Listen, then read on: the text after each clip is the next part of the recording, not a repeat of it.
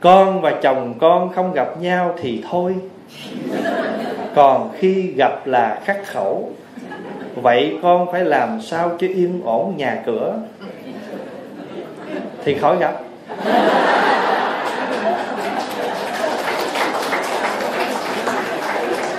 Đừng làm thiệt chết em thưa đại chúng là quý vị nhớ là khi chúng ta trong cuộc sống hàng ngày á, người việt chúng ta có những cái cụm từ để nó nói lên được cái cái sự việc. Ví dụ như là bàn cãi. Có bàn thì phải có cãi. Có chung là phải có đụng. Kêu chung đụng. Có chúng, to, kêu đại chúng mà có đại chúng là đụng cháy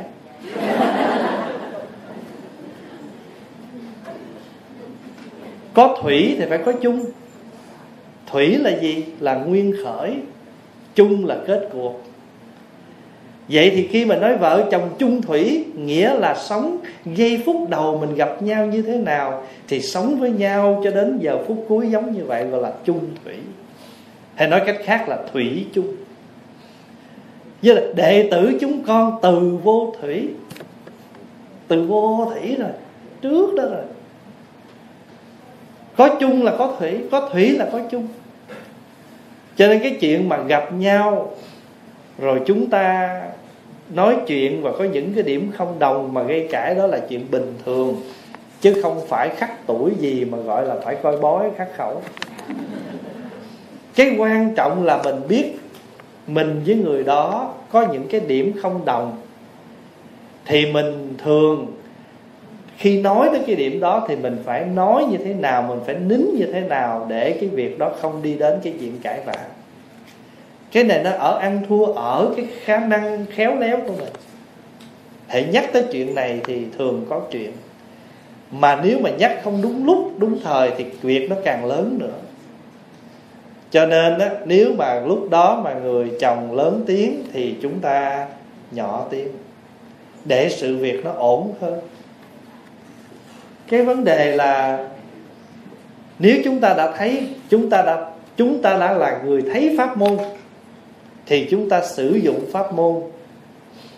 Mà người kia không đồng cùng tu tập như vậy thì chỉ một mình mình thì nó vẫn đỡ hơn mình là người biết chạy bộ thì không ngại gì phải lui lại để đi bộ với người.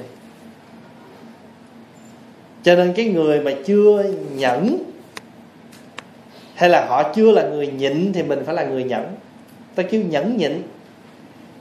Họ không nhịn mình, họ nói ào ào ào ào thì mình phải là người nhẫn. Nhẫn là gì? Là chịu đựng. Để cho họ nói rồi đến khi nào họ xong việc rồi mình sẽ nói thì nó nó nó khác hơn. Cho nên cuộc sống là một quá trình xây dựng chứ không phải là cái chuyện bình thường. Cho nên không có một cái bói toán nào mà chỉ cần coi một quẻ thôi là xong hết mọi việc. Pháp Hòa nói ví dụ như là quý vị uống một viên thuốc bệnh Thì đừng nghĩ là viên thuốc đó sẽ làm mình lành bệnh tất cả. Có thể là mình lành cái bệnh này mà mình sanh cái bệnh khác. Hoặc giả là hôm nay mình tạm dừng cái bệnh này thôi nha. Nó uống thuốc hết bệnh rồi Thì nhớ là cái hết mình nói đây là hết gì? Hết luôn, hết tạm. Hết tạm. Ở cõi đời này sự khỏe mạnh và hết bệnh là tạm. Còn cái chết là chắc, cho nên kêu là chắc chết. Hở hở cái chắc chết, đừng lo. Bảo đảm là chết chắc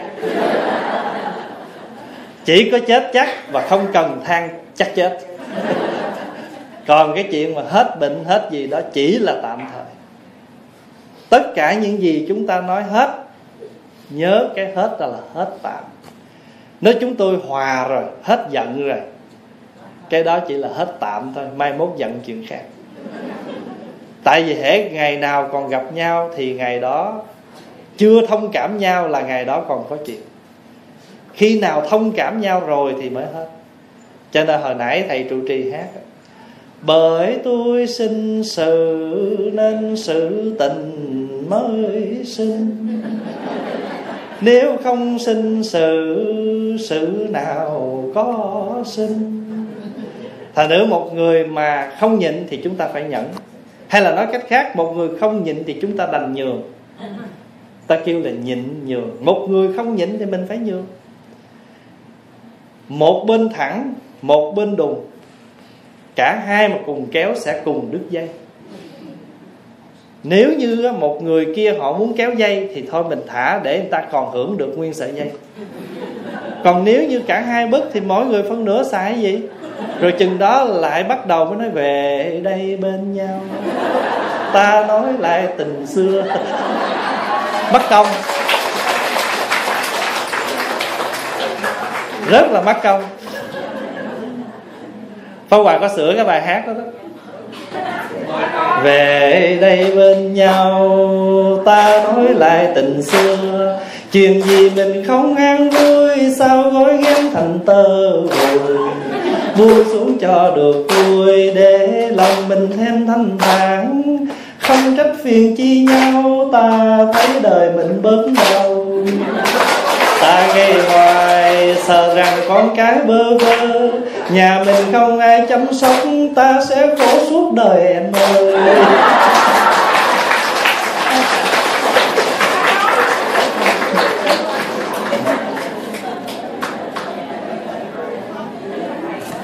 Chà, sắp hết giờ rồi sao ta? Đại chúng hết sức chưa?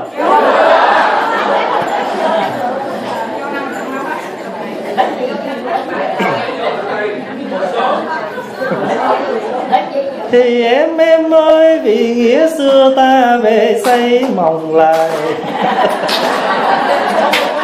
Mộng rồi còn cái gì nữa nói Kính bạch thầy con thường nghe nói ma ba tuần là gì? Xin thầy giải thích cho con rõ. Ma ba tuần nghĩa là nó cao hơn hai tuần và nó dưới bốn tuần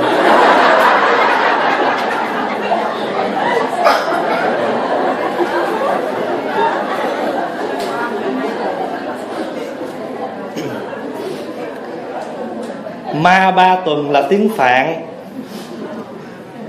Được dịch nghĩa là ma vương hay là thủ lãnh.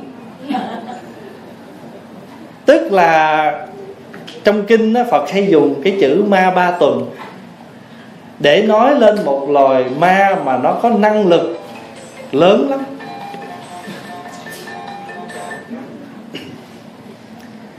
Ví dụ như là khi mà đức phật tu á, họ cũng muốn à, làm cho đức phật thối lui. Nhưng mà họ không làm được thì họ phát nguyện. Họ nói ta không phá được đệ tử của thích ca Gotama thì ta sẽ phá những người đệ tử của ông. Vậy thì bây giờ chúng ta là những người cộng nghiệp với phật. Vì làm đệ tử phật muốn tu tập thì ma nó phá. Vậy thì chúng ta đừng nói ô thôi vậy thôi để tôi withdraw tôi từ chức. Tôi không dám nhận làm đệ tử nữa, tôi khỏi bị phá. Cái đó chỉ là một câu nói thôi. Cái ý nó muốn nói rằng nó phá không được một chuyện này, nó sẽ kiếm chuyện khác nó phá.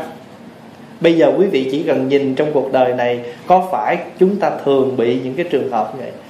Mình không khổ nạn này thì khổ nạn khác, mà khổ nạn nào nó làm chướng ngại mình thì cái khổ nạn nó thành ma ba tuần chứ không phải con ma nào bên ngoài, nó ba tuần bốn tuần năm tuần gì để mà nó hại mình.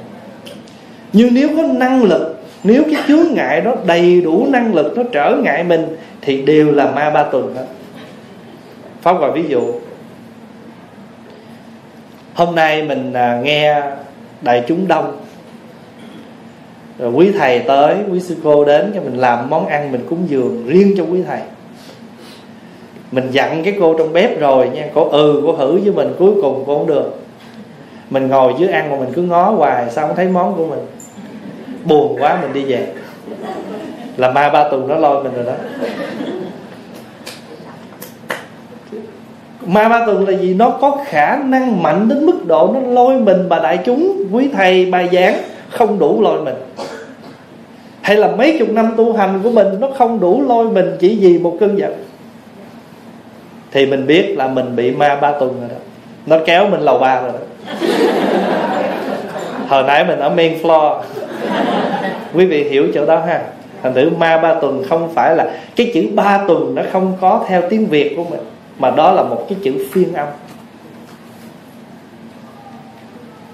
Ví dụ như mình nói là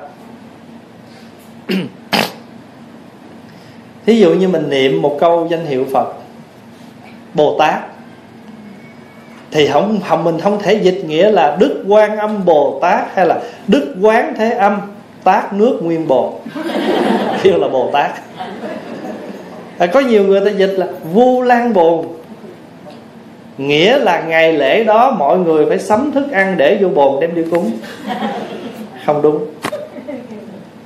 Chữ bồn nó không có nghĩa gì trong chữ bồn. Cái bồn cái chậu trong tiếng việt nó không liên hệ về tới chữ vu lan bồn cả mà chữ vu lan bồn là được phiên âm từ tiếng phạn là ulambana thì chúng ta viên phiên âm là là vu lan bồn.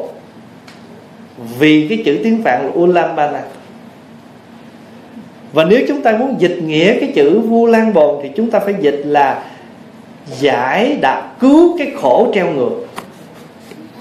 Cứu cái khổ bị treo ngược gọi là vu lan bồn chứ không thể dịch là ngày lễ ấy để thức ăn vô trong bồn đem đi cúng. Hay là chúng ta nghe người ta nói là uh, gì đó uh, New York mà người Trung Hoa âm chữ New York là nữ ước. Thì vậy thì nữ ước là gì? Không nghĩa gì cả. Nó chỉ là một tiếng phiên âm để dễ dàng gọi thay vì cái phát âm New York khó quá. Người ta phiên âm nữ ước.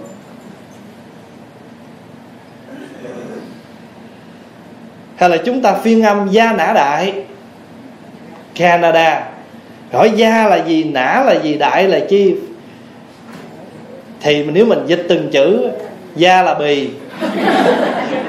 Nã là bắn. Thấy da nó bắn đại đi, kêu da đó là dịch như vậy là chết rồi đó. Gia Nã Đại là một tiếng phiên âm từ Canada Để cho mình dễ gọi, Dễ nói Chớ không nghĩa gì hết. Thì ở đây cũng như thế. Ma Là một chữ cắt bởi nguyên chữ là Mara.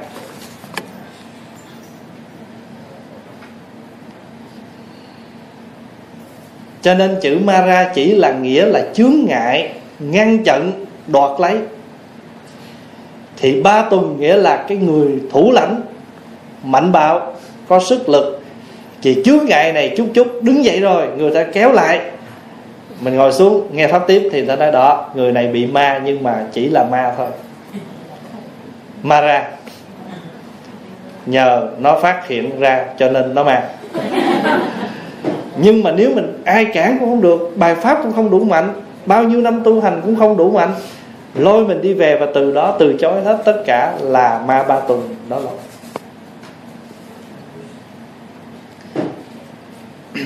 Vậy quý vị hiểu được chỗ này chưa? Thưa thầy, cha mẹ con đã qua đời, thầy cho con được hỏi, còn có thể báo hiếu cho cha mẹ được không và bằng cách nào? Khi mà người thân qua đời, chúng ta có thể báo hiếu giúp đỡ người đó ngay khi còn sống sau khi qua đời. Báo hiếu bằng cách nào? Nếu người đó đã qua đời, chúng ta vẫn có thể làm việc phước thiện để hồi hướng. Vì sao? Vì nếu người đó do nghiệp lực mà còn khổ đau thì nhờ công đức này được giải. Ngược lại, nếu người đó nhờ công cái lúc mà họ mất rồi họ đã được tái sinh khỏi lành, công đức lành này mình làm thì vẫn tiếp tục chuyển cho họ họ có dư họ xài tốt chứ chẳng sao. Ví dụ như bây giờ à, ví dụ thôi bây giờ à, cái vị đó người ta cất nhà mình giúp đỡ tiền bạc bây giờ họ ổn định hết rồi. Nhưng mà vì cái tình thương mỗi tháng mình vẫn gửi tiền cô đó thì người này ổn định chứ có sao đã ổn định rồi thì càng thêm ổn định hơn. Nhưng mà cái vấn đề đây là chúng ta hồi hướng là một việc rồi cái vấn đề thứ hai là người cái người thân của chúng ta có đủ phước để mà nhận cái đó không lại là một việc nữa. Chứ không phải ai hồi là họ nhận đâu. Ví dụ như mình làm giấy bảo lãnh người thân. Bên này á, tiền bạc mình có trong nhà băng công ăn việc làm mình có đủ. Nhưng khi đi khám sức khỏe họ chỉ thiếu một cái là sức khỏe không có. Thì mọi thứ khác cũng không đủ tiêu chuẩn để họ đi cũng như thế, người thân mất phải đủ phước báo. Mình hồi hướng họ nhận được. Như là hôm nay pháp hòa khỏe, quý vị cho pháp hòa ăn món gì pháp hòa cũng ăn được. Nếu bạn hôm nay pháp hòa không khỏe, quý vị có cho ăn thì chắc có, đi nữa thì cũng chút chút thôi. Tại sức khỏe không có. Cho nên mỗi người chúng ta trong đời sống hàng ngày phải cố gắng tu tập để chúng ta có được một chút thiện lành ở nơi thân tâm mình, nơi bản thân mình. Để khi mình ra đi, hay là trên cuộc sống này, có ai cho mình chút phước báo nào, mình đủ khả năng để mình nhận. Một đứa con nó không đủ tuệ giác, nó xài tiền, mình đưa nó nhiều nó sẽ hết nhiều vì cái phước nó không có biết được suy nghĩ, tiền là khó. Còn đứa con biết suy nghĩ thì mình cho nó 10 đồng, nó ứng dụng 10 đồng rất đúng, tại vì nó có cái phước biết suy nghĩ nó là như vậy. Phật Di Lặc là tương lai. Đó là con nghe trong một bài Pháp Như thế mà con không hiểu. Thưa đại chúng là Chúng ta gọi có một vị Bồ Tát Tên là Di Lặc.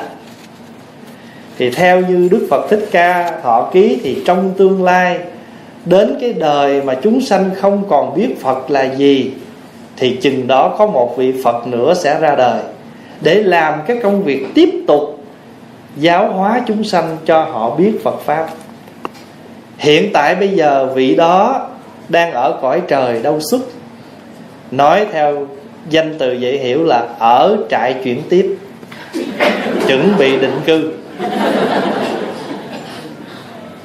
Chúng ta gọi phật di lạc là chúng ta gọi trước chứ không gọi đúng đúng thì chúng ta gọi là bồ tát di lặc. Bởi vì ngài đã có sanh ra đời này, ngài có tu hành thành phật đâu mà chúng ta gọi là phật di lặc. Nhưng mà bởi vì chúng ta biết sự sự sự thành tựu của ngài là một vị phật trong tương lai, cho nên bây giờ chúng ta gọi trước ngài là phật di lặc. Còn nếu gọi cho đúng là bồ tát di lặc. Cho nên trong kinh đó không bao giờ quý vị nghe đức phật gọi này phật di lặc, mà đức phật luôn luôn gọi này di, bồ tát di lặc. Trong pháp hội có bồ tát di lặc, có khi người ta dịch luôn chữ di lặc là bồ tát từ thị. Bởi vì chữ di lặc dịch nghĩa là từ thị. Thì có khi người ta gọi bồ tát di lặc, bồ tát từ thị, chứ không gọi là phật di lặc. Phật di lặc là chúng sanh trong đời này chúng ta gọi và chúng ta gọi trước ahead of time. Chứ không có phải đúng cái nguyên tắc gọi nhưng mà có sai không? Không sai. Bởi vì chúng, vị này là một phật tương lai. Cũng giống như bây giờ mình chấp tay sáng nhau vậy đó. Sen bước xin tặng người một vị phật tương lai. Hay là ngài thường bất khinh đi đến đâu gặp người ta cũng chấp tay chào, tôi không dám khinh ngài vì ngài là phật sẽ thật thế thì chúng ta lại đức phật di lặc gọi ngài là phật cũng không sai. À, và chúng ta gọi trước. Chúng ta gọi mà chúng ta biết tại sao và nguyên do nào. Cho nên không có gì lầm lẫn mà sai ngài được chưa?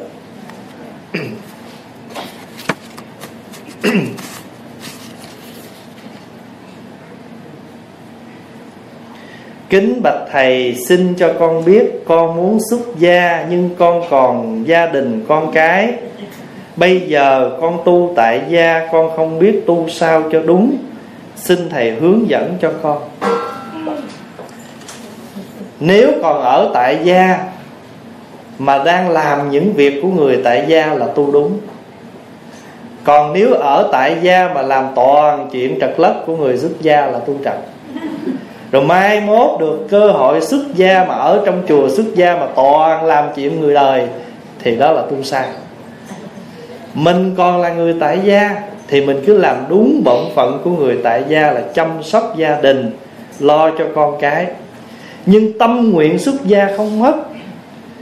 Mình chưa được làm cái người đầu tròn áo vuông, thì mình tâm nguyện đó, nhưng hành xử vẫn là bổn phận của người tại gia đến khi đầy đủ duyên lành, mình là một người xuất gia, thì chúng ta ứng xử đúng cái bổn phận người xuất gia.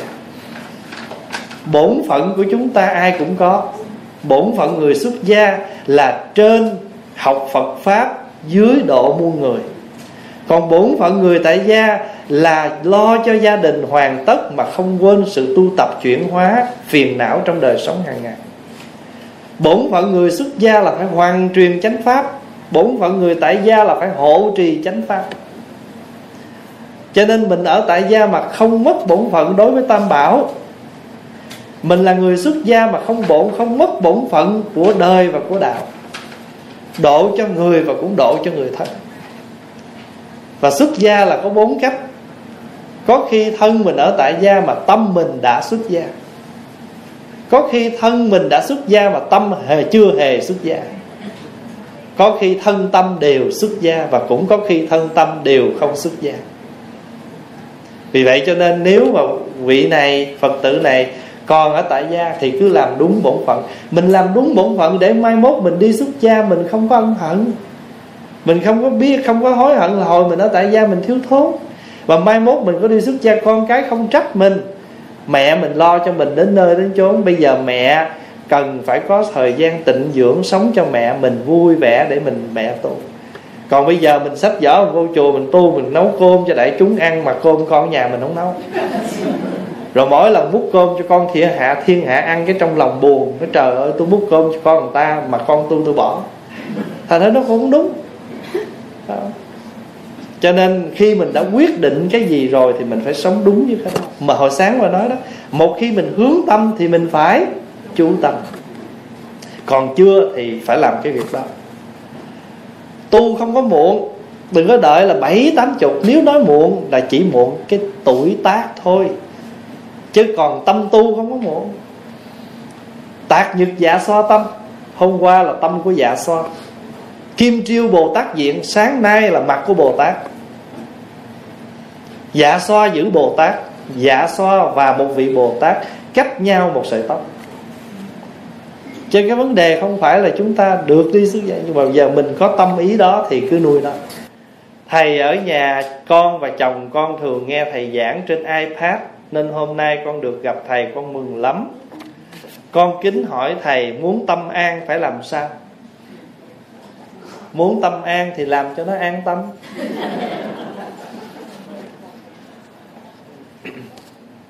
Thật sự ra đó cái tâm mình nó vốn an. Còn cái vấn đề bất an á, là do cái ngoại cảnh ngoại duyên. Phong Hòa ví dụ vậy nè. Có một người đệ tử đến thăm một người thầy Và xin người thầy chỉ cho con tu. Thì người thầy mới nói tôi nói ví dụ Ở trong nhà Có một con khỉ Và trong nhà đó có sáu cái cửa con khỉ thứ nhất nó mở cánh cửa nhất, nó kêu chéo chéo. Con khỉ trong này đáp. Con khỉ thứ hai nó mở cửa thứ hai, nó kêu, con khỉ trong này đáp. Cứ như thế mà nó đáp sáu con khỉ. Thì người đệ tử mới nói, chéo chéo. À, tức là người đệ tử mới nói dạ con khỉ con nó ngủ thì sao? Thì người thầy mới nắm tay người đệ tử, chéo chéo, ta với ngươi gặp nhau rồi. Sa, cánh cửa đó là thân mình. Sáu cánh cửa là lục căn. Con khỉ là cái tâm. Nếu cảnh nó kêu mà tâm mình không ứng, Thì làm gì có chuyện? Cho nên con, nếu người đệ tử mới nói, con, Tâm con ngủ nghĩa là tâm con Không đáp với nó, Thì sao? Không có gì phải trở ngại. Đại chúng nhớ câu này. Người xưa có câu, Tủ bất túy nhân nhân tự túy. Hoa bất mê nhân nhân tự mê. Rượu đâu làm sai người, tại người tự sai rượu. Hoa đâu làm mê ai, tự mình mê hoa. Cảnh chỉ là cảnh, nhưng mà tại mình dính với cảnh thì cảnh là thành trần. Vậy thì khi chúng ta gọi là lục căn lục trần là chưa đủ. Chúng ta phải nói là lục căn lục cảnh còn nếu khi chúng ta dính mắt với nó thì chừng đó cảnh mới thành trần. Còn nếu thí dụ như bây giờ, ví dụ mình không, mình là người ăn chay, mình đi ngang một chục cái hàng thịt hàng thịt nó có làm gì được mình không? Đâu làm được gì mình đâu. Còn nếu như mình đi ngang, mình ăn chay rồi, mình đi ngang, chà, heo quay ha. Mà anh này quay không tới à. Cái này mới có chuyện này cho nên tâm, nó đâu kêu gọi đâu, nó nói, hey, help me. See me quay chính nó. Nó đâu có nói gì đâu. Tâm mình vốn bình an, mình đi ngang hàng thịt.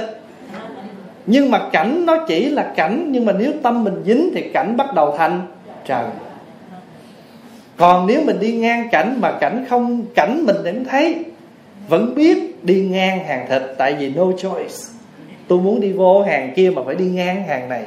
Tôi đi nhưng mà tôi không có dính mắt gì hết. Tôi chỉ biết đây là hàng thịt. Và hàng thịt này không lôi kéo tôi thì tâm tôi vẫn an. Còn nếu như mà nó lôi mình thì bây giờ cảnh nó thành trần mà thật sự ra cái này tự là. Cho dù mình có tới mình nói này cái gì con? Nó bác ơi bác ăn chay bác hỏi gì vậy? Nhiều khi nó còn khai ngộ lại cho mình nữa chứ. Mình ăn chay mình hỏi chi có nhiều khi bữa đó mình ăn chay mà con sách về mua ở đâu vậy con? Hỏi chi? Có ăn đâu hỏi. Có vụ đâu nè? À, em nói là đúng hết.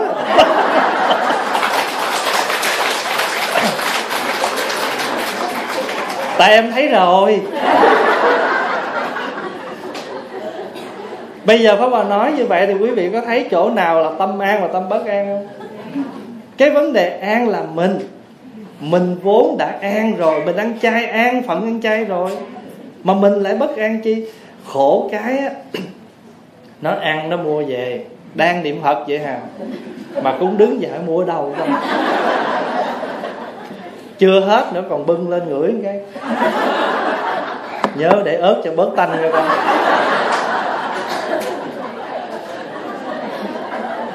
Vậy thì tâm mình an chưa? Vậy thì đại chúng biết là tâm bất an từ đâu chưa? Cảnh chỉ là cảnh. Tâm mình không an thì cảnh lôi. Từ đó cảnh thành trần. Cho nên đó nếu mình muốn tu tới cái chỗ thành phật, đừng ghét lục trần, lục căn.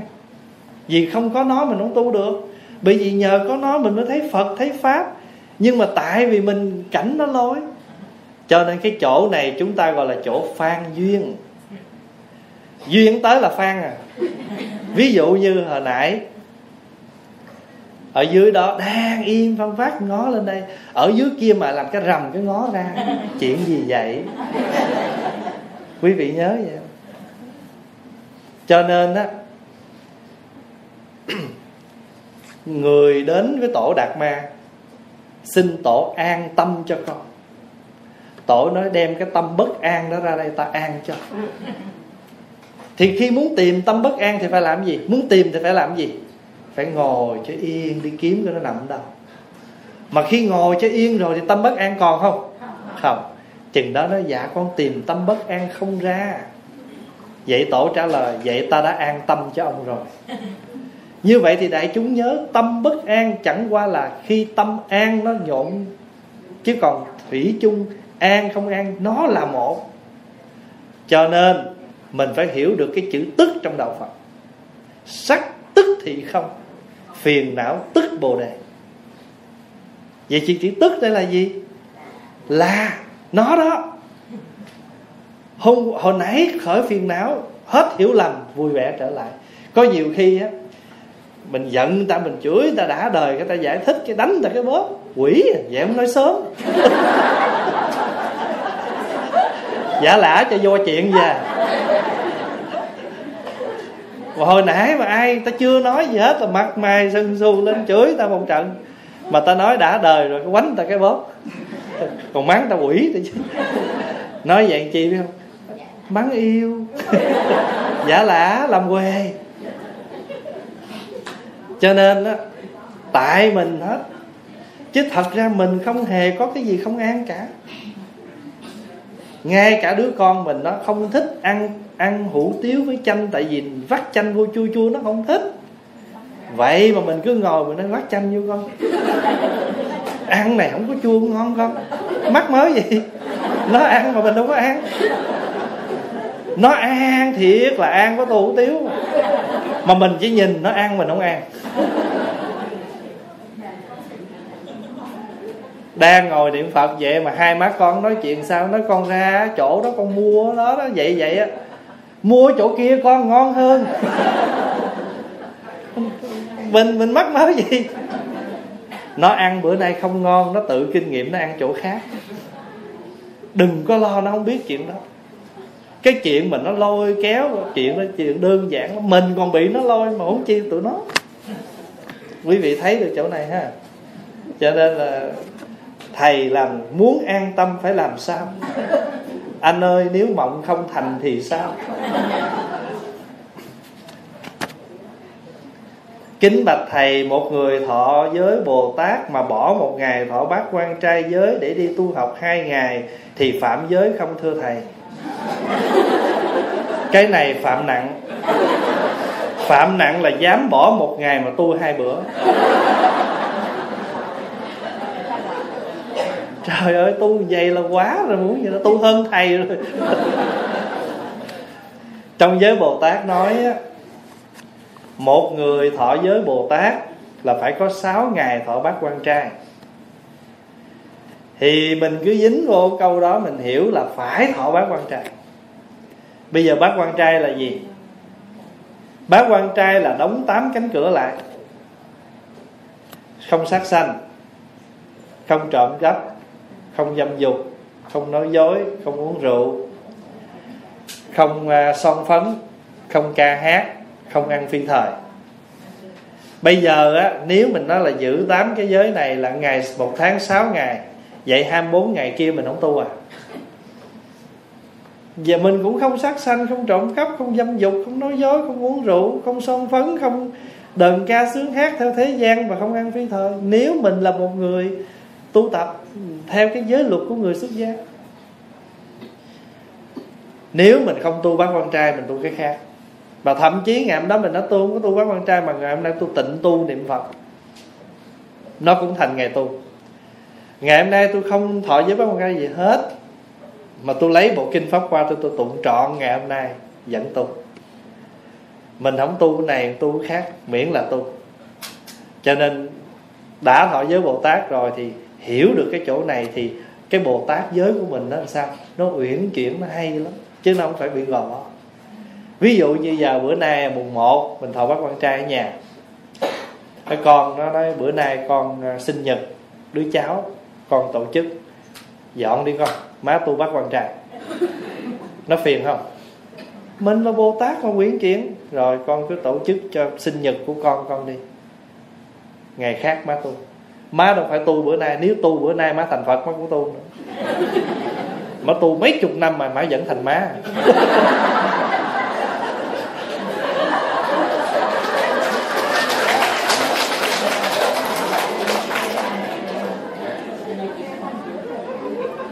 Tu nó cực khổ vô cùng. Mà người ta thấy mình bồ tát kiểu đó không ai dám bồ tát theo? Mình tu làm sao mà mình là một bồ tát thật là uyển chuyển, thật là linh động? Vì sao? Vì mình chỉ là bồ tát tại gia. Chứ mình chưa phải là bồ tát xuất gia. Mà bồ tát tại gia là đang sống trong đời để ứng dụng đạo vào đời để làm sao người đời thấy đạo. Mình tu làm sao mà cho người ta thấy rằng cái sự tu tập của mình nó phát triển? Và người ta thấy rằng, ồ, đây chính là đạo. Quý vị hiểu được chỗ này ha. Xin phép thầy cho con biết quy y có phải là đi tu không? Bây giờ muốn dụ cái đó yes liền. Quy là quay về, y là nương tựa. Quy y nghĩa là quay về nương tựa. Nương tựa với phật là người thầy nương tựa với pháp là lời dạy của phật. Còn mình đang ở mỹ thì nương tựa mỹ. Nương tựa pháp là nương tựa lời dạy của phật. Nương tựa tăng là nương tựa đoàn thể người tu vậy thì quy y ở trên hình thức là mình nương vào hình ảnh của phật nương vào quyển kinh nương vào đoàn thể. Đó là quy y hình tướng. Đời người phải có một lần lễ đó rồi nhưng mà rồi mỗi ngày chúng ta phải trở về quy y với tự tâm của mình. Tam bảo nên tự tâm. Cho nên tối nào tụng kinh xong phải tự quy y phật, tự quy y pháp, tự quy y tạng. Tự quy y là chuyện cần làm mỗi ngày. Còn cái chuyện quy y hình tướng thì đời người một lần. Quy y không phải là đi xuất gia. Quy y chỉ là một lời phát nguyện trở về nương tựa tam bảo bởi vì đời sống của chúng ta mỗi ngày đều nương tựa. Ai chúng ta cũng nương tựa. Hết khổ cũng kiếm người nương tựa, vui cũng kiếm người nương tựa, làm gì cũng kiếm người nương tựa. Thì tại sao tinh thần chúng ta không có chỗ để nương tựa? Cho nên cái đừng sợ quý y, mà cần phải quý y, vì chúng ta rất cần chỗ nương tựa. Cái điều này pháp hòa nói nhiều hơn ngày hôm qua, tối hôm qua rồi mai mốt quý vị tím cái bài đó quý vị nghe lại. Vì chỉ trả lời là quy y phải đi tu không không phải. Ai cũng cần quy y hết. Thầy cũng phải quy y, người xuất gia cũng quy y, mà người tại gia cũng phải quy y. Hết giờ nhớ cho biết nha. Dạ. Đồng hồ bị hư nè. Xin thầy hoan hỷ, giảng câu thế trí biện thông và dịch ra English luôn.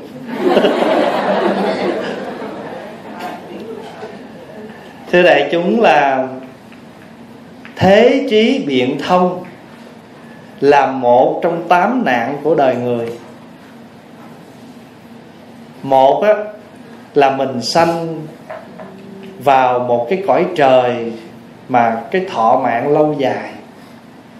Hay là hay nói cách khác là cõi trời quá sung sướng vì quá sung sướng chúng ta quên tu có khi chúng ta sanh vào một trong những cái nạn như là đuôi điếc câm ngọng hay là chúng ta sanh vào cõi địa ngục, chúng ta cũng khó nghe phật pháp. Chúng ta sanh vào một cái cõi mà gọi là sanh trước phật rồi chúng ta sanh sau phật. Thí dụ như mình là sanh sau phật. Còn có những người nữa sanh trước phật. Trước phật thì không gặp phật. Sanh sau phật cũng không gặp phật. Thì mình bây giờ là gặp một cái nạn đó rồi đó. Thì khi cái nạn cuối cùng là gì? Là thế trí biện thông. Thế gian trí tuệ quá linh mẫn thông minh, gọi là thế trí biện thông luận biện thế gian, luận biện bằng trí tuệ thế gian, thông suốt quá, cũng là một cái trở ngại. Bởi vì sao? Bởi vì chúng ta biết rằng thế gian luận biện, nó có cái hạn hẹp. Còn trí tuệ luận biện thì nó vô cùng. Bởi vì cái gì mà từ trí nó sanh thì cái đó luôn luôn trùm khắp. Còn cái gì mà từ cái thế gian mà sanh thì nó có hạn hẹp. Pháp Hòa ví dụ như là mình học. Hồi xưa mấy chục năm trước mình học có cái computer nó bự thiệt là bự. Nó kêu là cái desktop. Rồi cái floppy disk. Là mình thấy quá hay rồi. Rồi từ từ cái là cái mini disk. Rồi từ từ qua cái hard drive. Rồi cái thời trước mình nghe băng giảng đó là băng cassette. Là quá hay rồi. Rồi nhảy qua tới cái CD disk là quá tuyệt rồi rồi bây giờ nó còn cái gì? Còn có cái chip nhỏ xíu à. Vậy thì bây giờ quý vị thấy rõ ràng là những cái thế gian đó nó luôn luôn nó thay đổi phải không? Thì nếu như mà mình không có trí tuệ nhận biết thì mình dính vào cái đó là mình đem vô mình ứng dụng trong chùa là chết giấc mình không có chịu học hỏi thêm nữa vì mình bị một cái thế, trí tuệ thế gian nó ngăn cản mình nó không cho mình nhận biết sâu xa hơn tiếng Anh dịch, cái chữ à, thế trí biện thông là worldly understanding, hay là worldly wisdom, hay là worldly, cái chữ worldly là thế gian. Nếu mà nếu mà bình thường chỉ có thế trí biện thông là worldly intelligent, nhưng mà nếu mà nó trở ngại thì phải thêm chữ là obstacle. The obstacle of worldly intelligence cho nên nếu mà chúng ta có cái thế trí biện thông mà chúng ta chỉ dùng nó trong một lúc nào đó mà đừng dính mắc trở ngại trong mọi cái vấn đề học hỏi sau này thì chúng ta đỡ khổ. Còn không thì chúng ta sẽ bị nó làm trở ngại lớn lắm. À, cung kính đảnh lễ thầy và thăm hỏi sức khỏe thầy. Con đọc trong kinh hai câu này mà con không hiểu xin thầy chỉ dạy. Một là bị giáp tinh tấn hai là vô hỷ túc tinh tấn. Thưa đại chúng á, tinh tấn là sự siêng năng nỗ lực liên tục không dừng nghỉ để chúng ta thành tựu được những ước nguyện của mình. Nếu chúng ta sống trong đời hay trong đạo việc gì chúng ta làm mà chúng ta không có sự tinh tấn thì việc đó khó thành. Quý vị hiểu chữ tinh tấn trước nha vì sao gọi là tinh tấn? Bởi vì cái gì chúng ta hiểu một cách tin tường, rồi chúng ta siêng năng với cái hiểu tin tường đó, gọi là tinh tấn. Tinh tấn có ba cách. Một gọi là bị giáp tinh tấn. Bị giáp tinh tấn là gì? Là chúng ta mặc cái áo giáp tinh tấn. Vì sao mà chúng ta phải mặc áo giáp? Bởi vì nếu chúng ta không mặc áo giáp tinh tấn thì cái con ma giải đãi lười biếng nó lôi mình ví dụ như là mình muốn tụng kinh mà hơi buồn ngủ cái mình đi ngủ. Hay là ai rủ mình đi chơi thì mình đi. Nói chung là không có mặc cái áo giáp tinh tấn thì mình dễ bị lôi keo. Cho nên trước hết, muốn tinh tấn là phải có một cái điều thứ nhất là bị giáp tinh tấn. Nhưng ở đây á, chỉ hỏi hai câu là bị giáp tinh tấn và vô hỷ giáp. Còn nếu nói cho đủ nữa là phải ba bên cạnh cái hỷ giáp tinh tấn, nó có một cái gọi là gia hạnh tinh tấn. Gia hành là gì? Là liên tục, không lui sụp. Ví dụ như là bị giáp tinh tấn là mình nhất quyết, nghĩa là xin phép gia đình làm hết tất cả mọi cái vấn đề để chúng ta được đi tu. Đó là bị giáp, phải không? Ai nói gì nói mình vẫn siêng năng như tiến tới đi, thành tựu cái ước nguyện của mình là đi tu là bị giáp. Nhưng vô tới chỗ tu rồi mà không có chịu gia hành, tức là sao? Siêng năng liên tục. Tụng kinh một bữa, bỏ bảy bữa. Mình không có siêng năng, không có gia hành. Thì nguy hiểm, tức là mình tu thì có hình thức, nhưng mà sự hiểu biết, sự mở thông và sự tu tập có kết quả của mình hoàn toàn không có. Cho nên cái gia hành phải có. Bị giá tinh tấn, gia hành tinh tấn cái thứ ba là vô hỷ túc tinh tấn. Vô hỷ túc tinh tấn là sao? Nghĩa là chúng ta đừng có vui sướng, thỏa mãn với những gì chúng ta đã gặt được do sự tinh tấn. Mà chúng ta phải biết rằng cái chúng ta nhờ tinh tấn thành tựu được tới bây giờ, nó chỉ là một phần thôi. Còn nếu chúng ta mãn nguyện, tự mãn, thì chúng ta sẽ hạn hẹp ở sự học hỏi của mình cái đó gọi là vô hỷ túc. Vô là không, hỷ là vui, túc là đủ. Đừng có vui với cái mình đủ. Ở trên phương diện học hỏi tu tập. Còn về vật chất là phải cần vui với cái đủ. Tại vì mình vui với cái đó thì mình mới có thì giờ vui với cái này. Còn nếu mà mình siêng năng cái kia thì nó không có thời giờ lo chuyện khác. Cho nên người tu là phải cạo đầu, phải mặc áo tu phải không trang điểm để chi? Để nó giảm thời giờ với mấy cái chuyện đó. Chứ còn không phải là trang điểm là sai. Nhưng mà đã là tu thì cái, mình phải quan trọng cái thời gian chăm sóc nội tâm hơn thì những cái không cần thiết giảm liền. Sáng ra mất nửa tiếng chải tóc rồi còn gì nữa. Rồi nửa tiếng làm mặt. Rồi đi đâu phải giác cái kiến theo. Rồi thêm cái cây nhỏ nhỏ đâu bỏ bóp nữa. Thành thử ra nó tùm lum tà la hết trơn nó mất thời giờ đó là chưa nói là mình phải sơn móng tay, rồi phải làm cái này, rồi sợ tóc bạc cho nên cạo luôn cho rồi. Khỏi ai thấy, từ bữa đầu thì khỏi ai phân mua chuyện bạc và đen. Mình mặc đồ tu thì đời mình chỉ có nhiêu đó đó.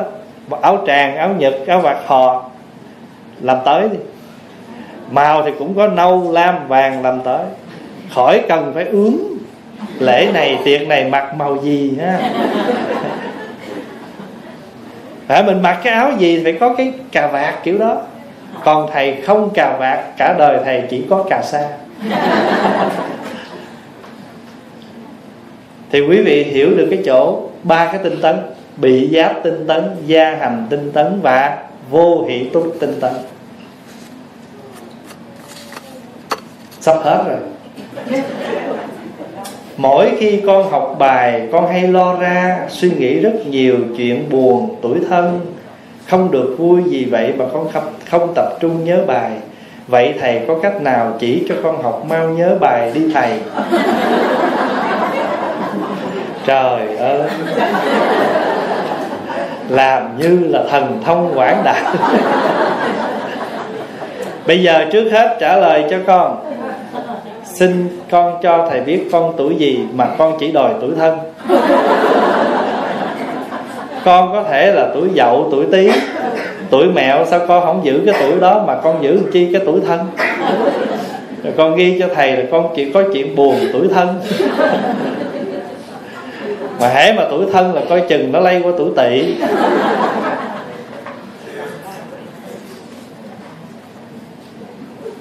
Thật sự như nãy thầy có nói với cái lời, cái sự chia sẻ bằng tiếng anh vậy đó. Ai cũng có nỗi buồn.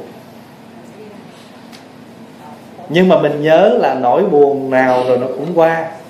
Chỉ có buồn ngủ không tha ngày nào.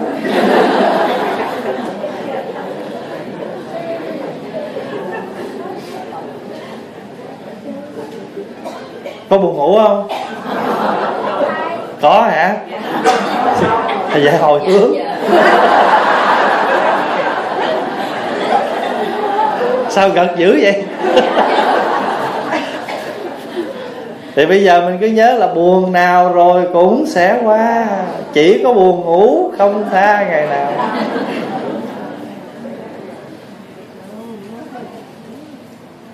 Ai cũng có chuyện để lo. Phật dạy trong kinh đó mình lo bệnh, lo tội lỗi. Người không lo không đúng. Nói tôi sống tôi không lo, có lo chứ. Nhưng mà phải biết lo. Cái đó là cái phần dạy.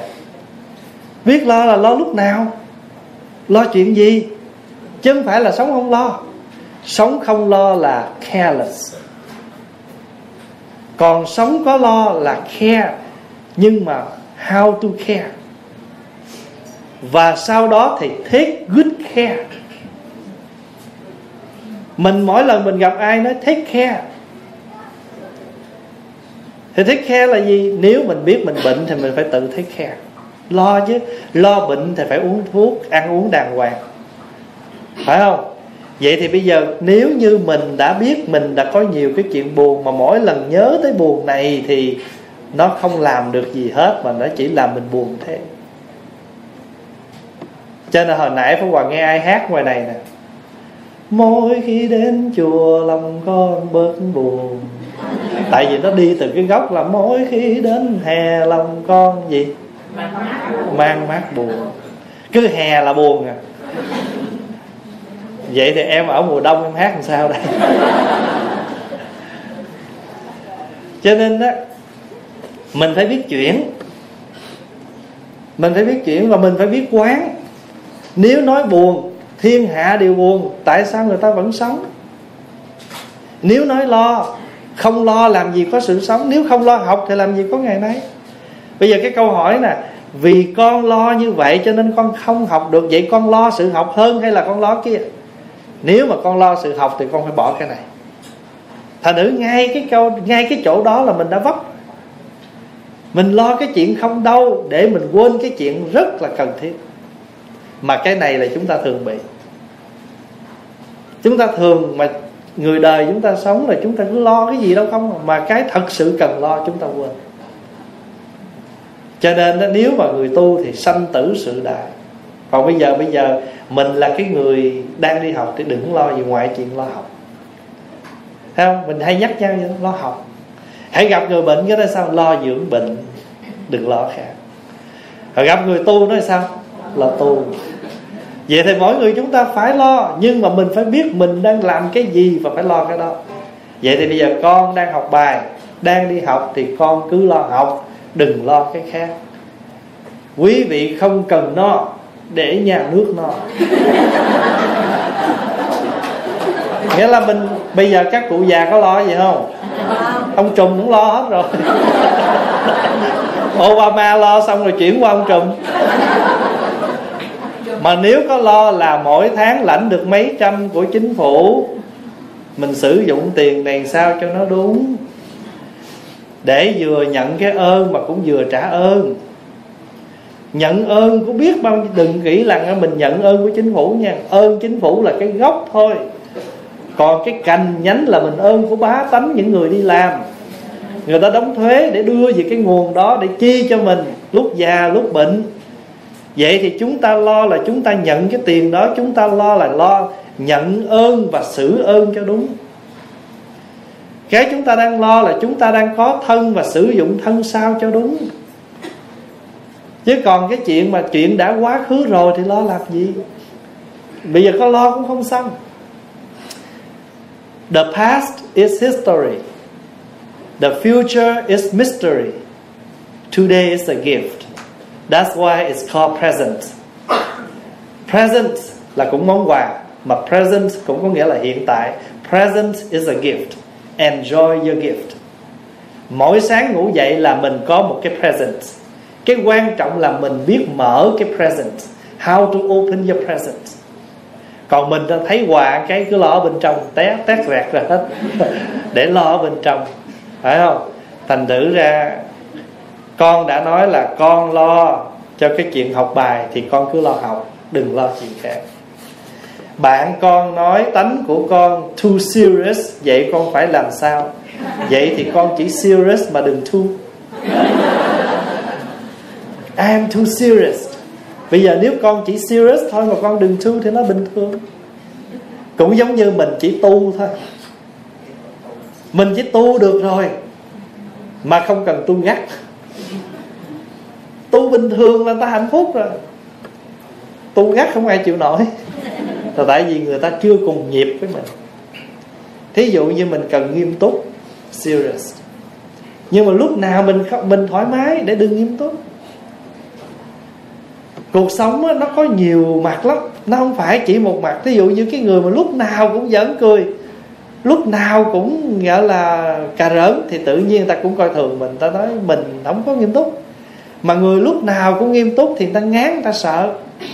Cuộc đời là muôn mặt cho nên quý vị thấy không? Có lúc mình phải đi coi phim hài có lúc mình coi cải lương để mình khóc có lúc mình coi phim tình cảm vân vân. Thì cuộc đời này nó có nhiều cái vấn đề lắm. Cho nên hãy mình thu cái gì thì tự nhiên mình biến thành mình cái, cái đó. Cho nên too much too serious. Thì thì thì không nên cho nên á nhiều khi á mà mình ờ, cái gì đó à, mình à, tu over tham cũng mệt. Tu vừa cho nên à, hôm nào pháp hòa sẽ nói cho một cái bài mà và tổ dạy chúng ta tu vừa vừa thôi.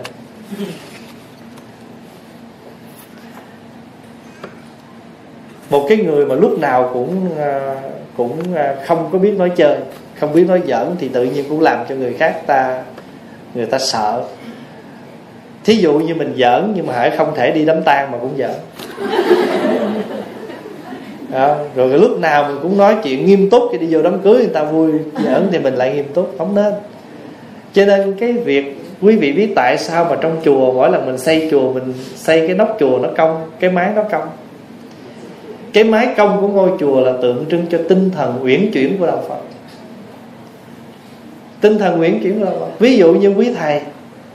Trên nguyên tắc là quý thầy không hát chứ gì. Nhưng mà nếu mà quý thầy hát một câu mà để đại chúng vui, giải tỏa cái buồn ngủ, giải tỏa cái buồn, thì cái lời hát đó nó không có lỗi gì hết. Nó chỉ có công năng trị liệu ngay trong lúc đó. Và thậm chí nếu mà cái lời hát đó nó trang chứa được cái lời nhắc nhở, thì cái lời hát đó tương đồng với bài kinh. Thành nữ ra mình nếu mà mình nói thầy không được hát thầy tụng kinh cũng hát đó nhưng mà hát kiểu cổ nhạc. Mà nếu mà thầy tụng kinh mà không hay thầy tụng kinh dở. Cho nên thầy mà tụng kinh hay nghĩa là thầy hát hay thầy cổ thầy hát cái bài cổ đó, đó. Vì mình cứ mình cứ đóng trong một cái khuôn tụng là phải có chuông có mỏ phải kiểu vậy mới gọi là tụng mà thiệt sự thầy hát đó chứ nếu bình thường là chỉ tâm định lễ tận hư không biến pháp giới hóa hiện được rồi. Và thầy làm chi? Chỉ ờ, tâm ờ, đành lệ lễ. Rồi quý vị mới a vô. Nam mô tận hư không. A a đó là hát cái gì nữa.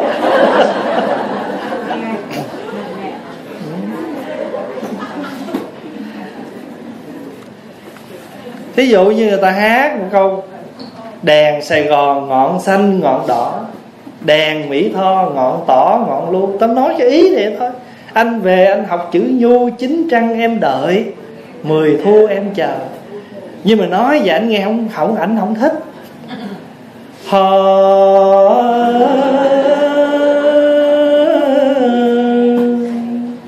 đèn sài gòn ngọn xanh, ngọn đỏ đèn mỹ tho ngọn, tỏ ngọn lưu anh về anh học chữ nhu. Chính chăng em đợi? Không nói liền đâu, đợi. Mà nếu mà anh nhớ là anh phải đợi nha. Cho nên em dằn giọng xuống muốn nhắc cho anh, chính chăng em đợi? Mười thu em chờ.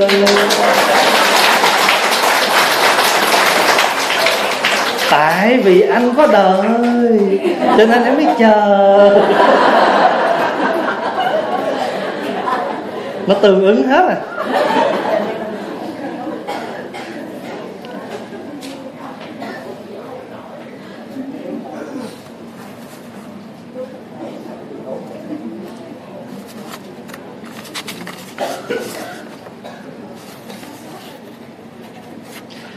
Thưa thầy, cho con hỏi là sao mà thầy trụ trì phải lại các thầy đi khất thực? Thấy hồi nào?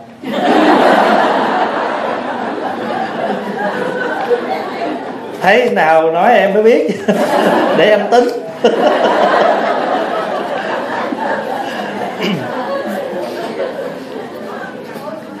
Thưa đại chúng như thế này cái pháp mà chúng ta xá chào lễ lại bất cứ ai đó là một pháp tu.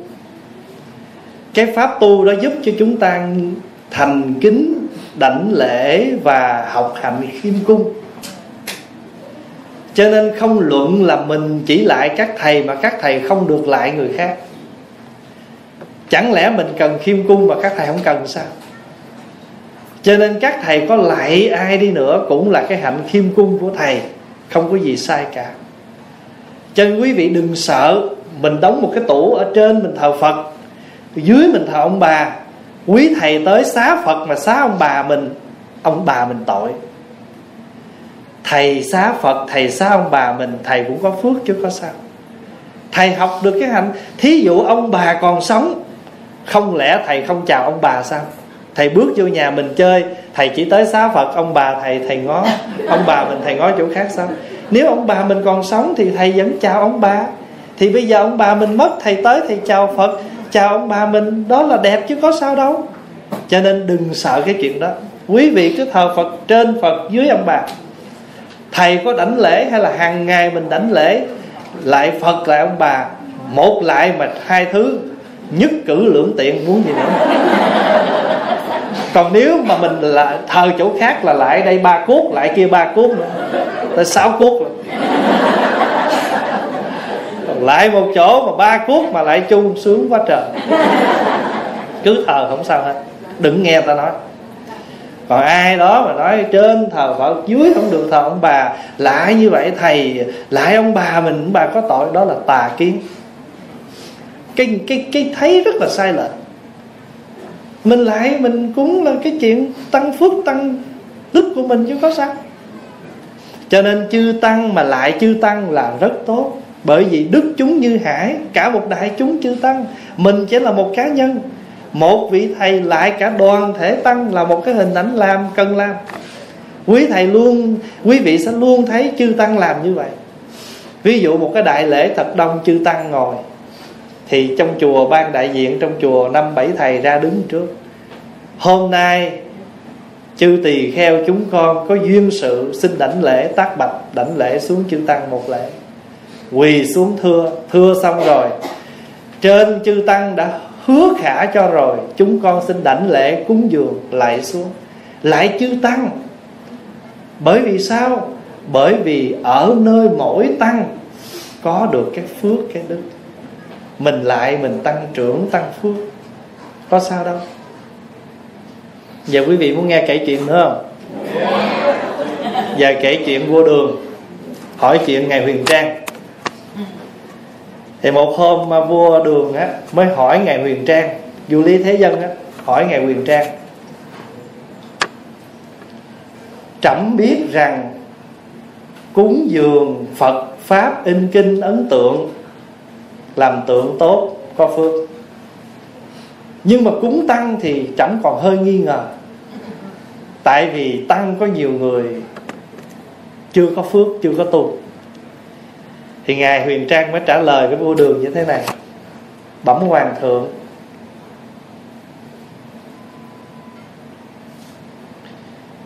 cục đất sét, nếu ra đem ra nắng con rồng khi cầu mưa, chúng ta phải đem cái hình con rồng lên trên bàn thờ để chúng ta cầu đảo. Tuy con rồng chỉ là đất sét. Tượng phật làm bằng đất sét mà chúng ta để lên bàn chúng ta thờ.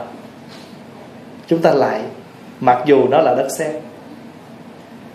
Thế thì, rồi ngược lại, nếu mà chúng ta đem cái tâm ác, chúng ta đập phá tượng phật là cái tượng bằng đất sét còn có tội. Chư tăng, tuy họ chưa đủ, họ không cho mình cái phước, nhưng mà mình đảnh lễ họ mình được phước. Như cục đất sét, nó không cho mình phước, nhưng mình đảnh lễ cục đất sét, đó là tượng phật thì mình được được phước. Quý hiểu được chỗ này không? Cho nên á, khi mình thấy một vị nào nhỏ hơn mình, đáng tuổi con cháu mình mà mình kêu thầy, mà thậm chí mình xưng con, cũng không có lỗi. Thứ nhất, mình gọi thầy là mình gọi đúng cái vị trí, cái địa vị của cái vị thầy đó đang có là thầy tu chân gọi thầy. Mình xưng con phải là mình xưng với cái tuổi tác của ông đó, mà mình xưng với cái giới đức và vị đó đang lãnh thọ cái thứ hai là mình nói như vậy để đưa ông thầy này vô cái khuôn ông tu cho dữ á. Ông tu cho đúng á tại vì tôi gọi ông bằng thầy và sư con. Cho nên khi mà mình cúng dường á các vị tăng mà nhận đó là nhận nợ đó. Nhận cái đó rồi có bổn phận phải giữ cái đó như thế nào. Cho nên á thí dụ như mình à, mình gặp ông bác sĩ mặc dù ông bác sĩ đó quen thân gia đình mình lắm mình biết ổng họ còn nhỏ mà. Nhưng mà bây giờ mình ra đường, mình vô phòng mạch, mình gặp ổng, mình gọi ổng là gì? Bác sĩ. Mình gặp ông này mình kêu là luật sư, chứ mình không có kêu cháu con gì hết á. Thì mình có gặp ông thầy, mình gọi dạ chào thầy, thì cũng có sao đâu. Luật sư, kỹ sư mình còn gọi được mà thì ổng là ông thầy thì tôi kêu ông thầy. Vậy thôi. Còn nếu mà mình phân biệt ông thầy trong trường là mình xưng thầy và em, ông thầy trong chùa thì mình gọi là thầy và con đạo chúa ta kêu bằng cha. Giờ cha với thầy ai cao? Mà cha mẹ của cha tín đồ phải gọi bằng cố. Còn trong phật giáo thì không cần. Quý vị chỉ gọi đúng cái cái cái địa vị của người đó là thầy. Còn cha mẹ của quý thầy, quý vị cứ gọi bình thường bằng bác, bằng chú, bằng cô, bằng thím, tùy. Còn nếu đơn giản là ông bà thí chủ vì các vị là người đã bố thí đứa con của mình cho Phật pháp. Chúng tôi gọi quý vị là thí chủ. Vậy thôi. Cho nên thưa đại chúng, có gọi cái gì cũng là một danh tự. cái quan trọng là cái tâm cung kính. Nếu mình lễ mà tâm không cung kính, thì cái này nó không có work. Cho nên ngày xưa có một vị tăng tụng kinh pháp hoa ba ngàn bộ. Đến đảnh lễ lục tổ đầu không sát đất đứng dậy lục tổ nói, lễ không đầu, không sát đất, chi bằng đừng lễ. Ông chống gậy, ông nói, tôi đã tụng ba ngàn cuốn kinh pháp hoa. Thì tổ mới trả lời, khi mê, bị pháp hoa độ khi ngộ rồi độ pháp hoa. Khi ông tụng pháp hoa mà ông vẫn mê lầm, cho nên ba ngàn bộ kinh nó đè ông. Ông sống với cái ngã. Cho khi mê là pháp hoa độ khi ngộ mình độ pháp qua và tụng kinh pháp qua mà nghĩa lý pháp qua mình nuốt hết. Nó là như vậy. Cho nên là thầy trụ trì hay bất cứ chư tăng nào, thậm chí một vị hòa thượng bước ra đại chúng chư tăng mà đảnh lễ cũng phải xưng là con là tỳ kheo gì đó, chứ không xưng là tôi là hòa thượng. Vì đối với chư tăng là một đại chúng, đại đức, thì mình chỉ là nhỏ bé trong đại tăng. Trên một vị hòa thượng đứng ra trước đại tăng, tác bạch cũng xưng là con. Tỳ kheo chứ không có nói tôi là hòa thượng. Mặc dù vị đó đứng dậy, thì tất cả chư tăng có thể đảnh lễ vị này. Nhưng khi ra đại tăng thì vị này cũng có thể đảnh lễ vì đây là đại chúng, đại tăng, chứ không phải một hai người. Cho nên đảnh lễ là cái điều tốt chúng ta cần làm để học hành khiêm cung cho nên quý vị gặp bất cứ ai, cứ chấp tay xá cái đà. Vị đó tu không tu, đừng quan tâm. Biết đâu chừng nhờ cái xá của mình mà họ ráng họ tu. Còn nếu mình khinh thường họ thì nó thôi, tôi khỏe rồi đó. Giờ không ai tôi không bị vướng vấp gì hết, mà nhờ mình cứ như vậy mà mình đưa họ vô khu để họ tu. Cho nên một đứa con mình cứ chê nó hoài thì nó nhất định sẽ dở. Mình biết nó dở, mình vẫn khen để nó ráng thực hiện đúng cái lời khen của mình. Đó là mình dẫn dắt họ đi vào trong cái sự tu tập, vào cái khuôn khổ.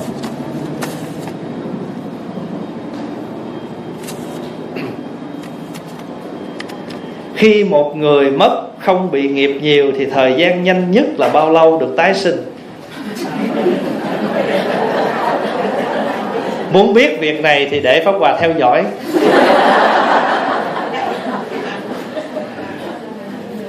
Bây giờ pháp hòa chỉ trả lời chung chung, theo căn cứ chữ tổ ha.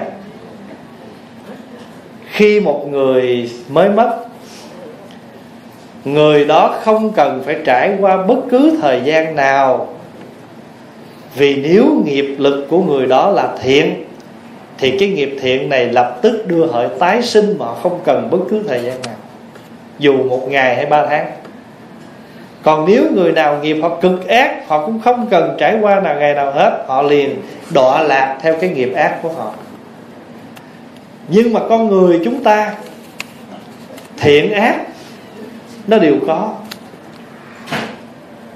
Có khi cũng từ bi dữ lắm, mà có khi cũng cay cú. Cho nên chư tổ nói có 49 ngày để làm chi? Để chúng ta luận cái nghiệp lực của mỗi người mà để người đó vãng sinh. Nói 49 ngày là để chúng ta có thời gian Để chúng ta vì người đó mà tạo phước Để tăng trưởng cho họ.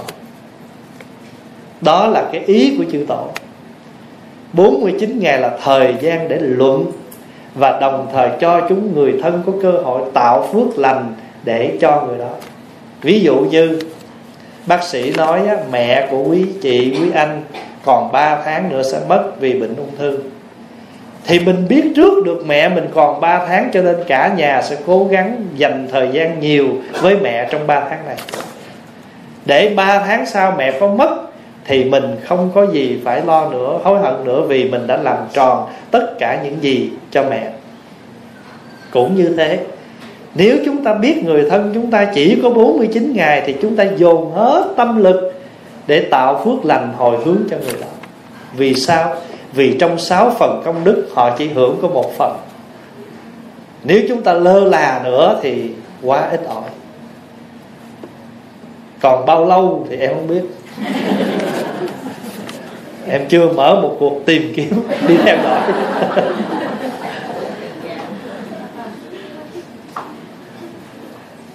nuôi trồng và đánh bắt hải sản nông sản để bán có bị quy về nghiệp sát sinh không? Thưa đại chúng nghiệp sát á, thì nó có nhiều chừng bậc có nhiều cái cái level cái từng bậc mình không trực tiếp mình giết nhưng mình trực tiếp bắt. Rồi người kia trực tiếp nhận lấy rồi bán ra. Rồi người kia trực tiếp mua ăn. Thì trong nghiệp sát là có dính nhưng còn phần nghiệp này nó ở cái mặt nào thì nó tùy theo cái nghiệp mình tạo. Pháp Hòa ví dụ, Một cái người phạm tội ở xã hội bây giờ cũng vậy.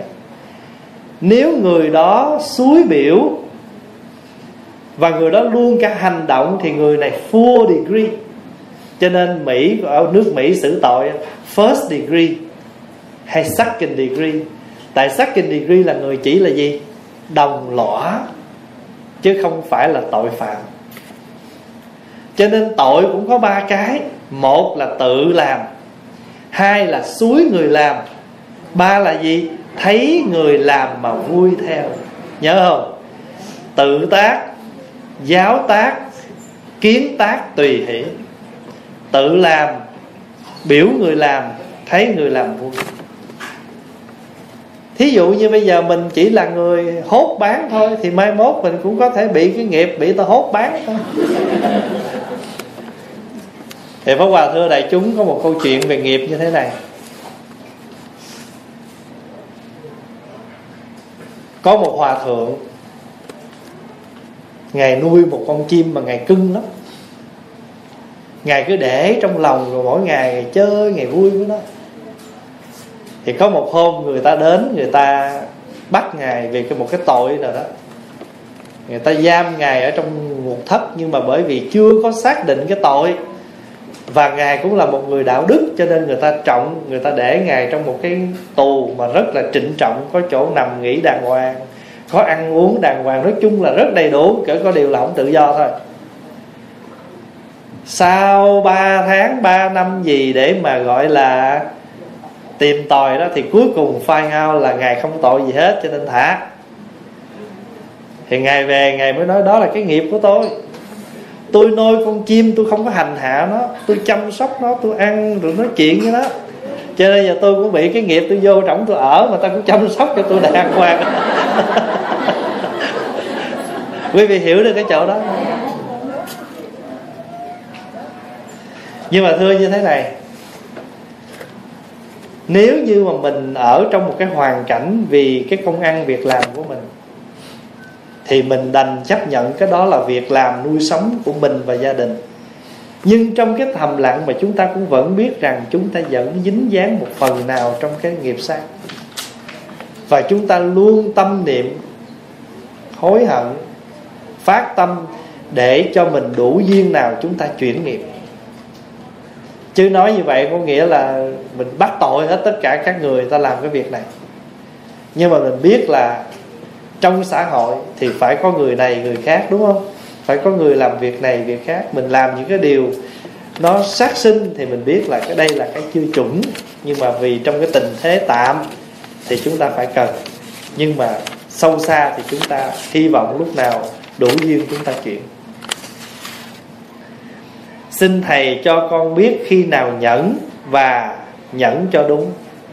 Khi nào đám cưới thì đeo nhẫn. Nhẫn không có nghĩa là chúng ta phải chịu đựng khổ đau, mà nhẫn là một đức tính bao dung. Mình có thể dung nạp được người đó. Không phải lúc nào mình cũng im nhưng mà cũng không phải lúc nào mình cũng nói mà chúng ta chỉ cần nói những lúc nó đúng. Chỗ nào cần nói chúng ta sẽ nói. Nhưng mà cái quan trọng là nói cách nào? Nói như thế nào để người kia hiểu được cái cái cái phiền não của mình? Thành nữ ra trong cái đó là không nhẫn nhưng mà là nhẫn. Nhẫn lời nói. Mình không nhận mình không có nhịn người đó mình nói cho người đó biết. Nhưng mà cái quan trọng là, bởi vì nhẫn nó có ba cách. Thân nhẫn khẩu nhẫn, ý nhẫn.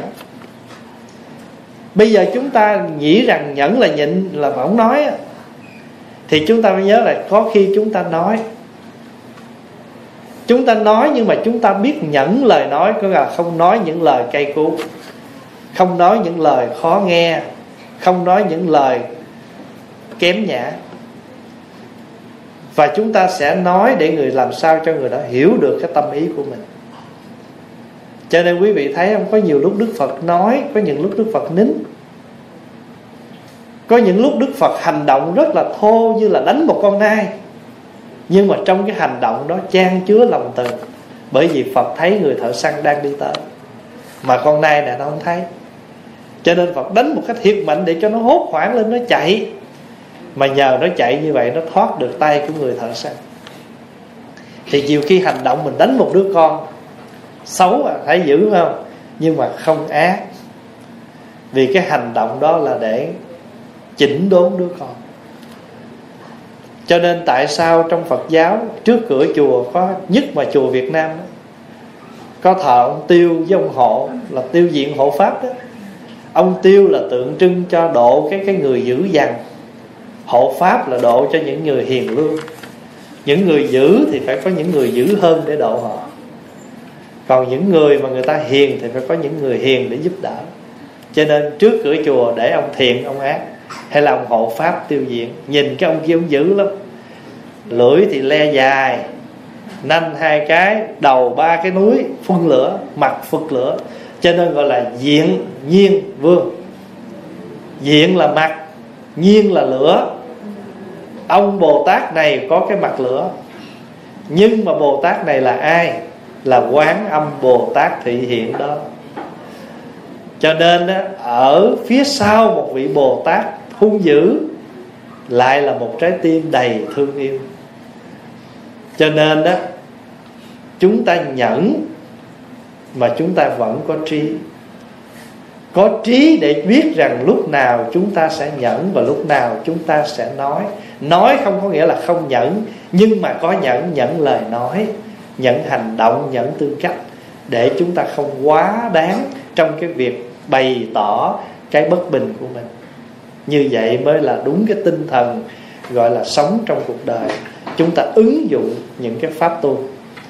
Quý vị thấy không? Phật bồ tát thì hằng hà. Mình không có biết được. Chỉ cần một tượng phật cũng đại diện cho tất cả. Ở nhà mình cũng vậy. Ví dụ mình không có chỗ mình thờ một tượng phật thích ca. Hay là một bức hình quan âm là tượng trưng cho tất cả. Rồi không phải là tu tu tịnh độ, phải có phật di đà mới được. Phật di đà đó cũng chỉ là cái hình thôi. Không có ai xác định phật di đà ra sao hết thành nữ ra mình không có hoàn cảnh thì mình phải chấp nhận. Bây giờ một hình phật mà mình để trang nghiêm vẫn hơn là chỗ nào mình cũng treo. Rồi người nhà mình không thoải mái với những bức hình đó của mình rồi mới nói ông tội lỗi lắm nghe. Phật mà cứ la thế này thế nọ. Tại mình mình không biết được cái chỗ nào để mình phải đặt để. Chật mình sắp xếp theo chật đấy quý vị thấy không? Ai tưởng tượng được cái chùa như cái nhà này mà ở, ở đây giờ gần 500 người? Ai ai tưởng tượng được? Chứ không? cho nên mình biết cách sắp xếp thì mọi việc nó cũng xong.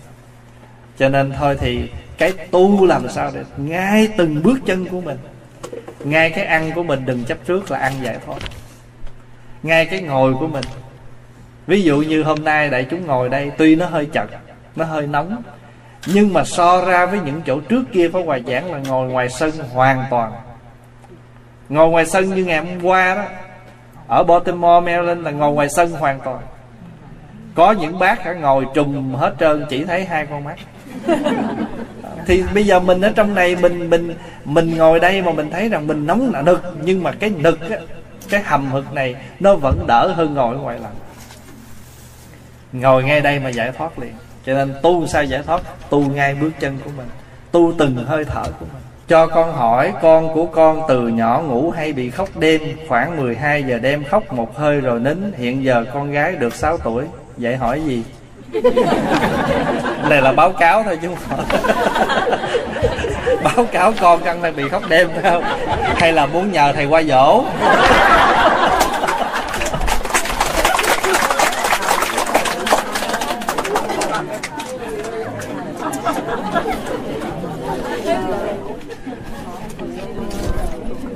không sao, Pháp Hòa hiểu câu hỏi mà.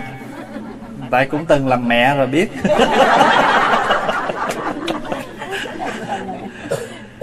Thật sự ra đó thì à, cái này tùy theo cái niềm tin của mình, phải không? Có những đứa mà nó khóc đêm vậy đó, rồi người ta cũng ẩm nó lên chùa.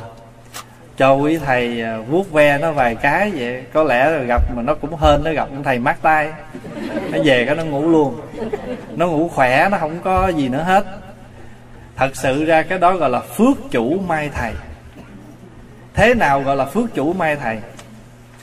Nếu mình bệnh mà mình đi trị bệnh á, mà mình hết bệnh á, là cái phước mình có cho nên gặp thuốc, rồi mình hết bệnh, hoặc là cơ, cái cơ thể mình nó lướt qua được cơn bệnh đó. Nhưng mà ông thầy, ông ké. Ông trị mình mà ông ké được. Mình mà hết bệnh là may mắn cho ông thầy. Cho nên gọi là cái gốc vẫn là cái phước của người chủ. Cho nên gọi là phước chủ mà may của ông thầy. Quý hiểu ý câu đó không? Phước chủ may thầy là vậy. Ông thầy, ông trị bệnh mà gặp nhầm người hết cho nên ông may. Pháp hoài gặp cái trường hợp đó hoài. Ở bên à, Atlanta có một bà cụ bị đau xương, đau vai gì cũng cần biết. Bà lợi, bà nói, thầy ơi, con đau mấy chục năm, thầy vuốt giùm con vài cái cho con hết. Thì pháp hòa có biết gì đâu, mình đâu phải đạo vuốt. nhưng mà bây giờ bà cụ bà tới bà nhờ thì mình cũng tùy thuận. Mình vuốt sau khoái hết bệnh. Lần sau trở qua dẫn gái qua tiếp.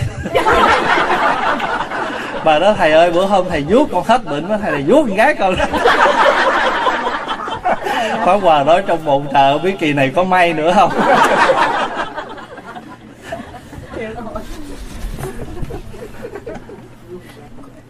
Thôi thì bây giờ à, lỡ có con khóc vậy đem lên cho thầy trụ trì để vuốt thử.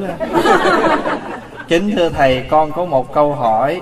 Con thường nằm mơ thấy ác mộng hầu như khoảng 5-6 đêm một tuần. Mặc dù có những chuyện không hề nghĩ đến Những cơn ác mộng và những giấc mơ không đầu không đuôi Làm con tỉnh giấc sợ hãi và mệt mỏi. Vậy có phải con bị nghiệp gì nặng lắm phải không thầy có chị bạn nói rằng thần kinh con bị yếu Khuyên con nên đi bác sĩ. Con cảm ơn thầy thật nhiều.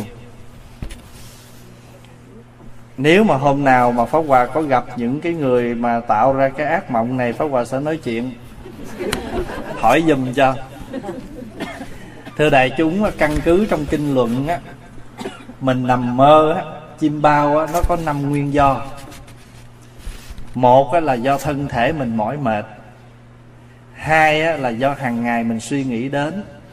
Ba là cái túc nghiệp của đời trước. Bốn á, là quỷ thần quấy phá. Năm là thiện thần nhắc nhở. Có nhiều khi á mình gặp một cái hoàn cảnh nào trong quá khứ trong cái đời trước nào của mình mà nó tác động vào cái tàn thức của mình. Cái tàn thức là cái chỗ chứa đó. Cho đến đời nay cho nên thỉnh thoảng mình gặp trong giấc chim bao mà bình thường không hề nghĩ đến như cái vị này. Thì cái trường hợp đó, đó cái trường hợp đó là do có thể ở quá khứ. Bây giờ phá hòa ví dụ nè. Ví dụ như hồi nhỏ đó mình gặp một cái tai nạn xe cộ rất là kinh hoàng. Kể từ đó về sau mình thỉnh thoảng mình ngủ mình cứ bị những cái giấc ngủ đó giấc mình thấy lại cái giấc chim bao đó đó, mình nói ví dụ vậy đi. Thì trong quá khứ, nhiều khi có những cái gì nó tác động mạnh trong tâm thức mình. Và nó nó nó nó làm cho mình phải phải chứa nhơ, chứa cái đó rất là sâu dày. Cho nên qua tới đời này, thỉnh thoảng cái đó nó hiện ở trong chúng ta có một cái gọi là tàn thức, tức là cái chỗ chứa.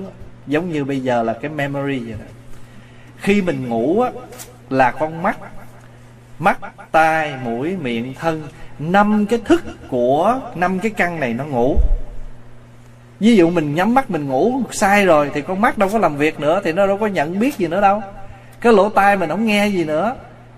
Thân mình không xúc chạm gì nữa thì năm thức này nó ngủ. Có một cái nó làm việc thôi, đó là ý thức. Ý thức nó làm việc, nó đi vô, nó moi những cái gì trong cái tàn thức mình ra cũng giống như á, bây giờ pháp hòa ví dụ ha bây giờ để chúng ngồi thiền. Quý vị nhắm mắt lại xong cái thì mắt không thấy gì nữa tay không làm gì nữa. Nói chung là ngồi yên vậy rồi là không cử động không gì nữa. Nhưng bắt đầu cái ý thức nó nhớ những chuyện gì chuyện gì đang ngồi. Ủa hồi nãy mình đi mình tắt lửa lò chưa ha? Rồi cái chìa khóa xe mình để đâu? Nãy giờ mình không nghĩ tới. Nhưng mà khi mình nhắm mắt mình định thì cái đó nó đi tìm cái ý thức nó vô, cái tàn thức nó ngồi ra. Thì cái ví dụ như vậy cũng giống như khi mình ngủ. Năm cái thức kia nó ngủ, chỉ có ý thức nó làm việc. Nó đi vô cái tàn thức nó móc ra. Nó móc ra rồi mình có chim bao thể mà mình thương người nào, đem ra, ban đêm nói.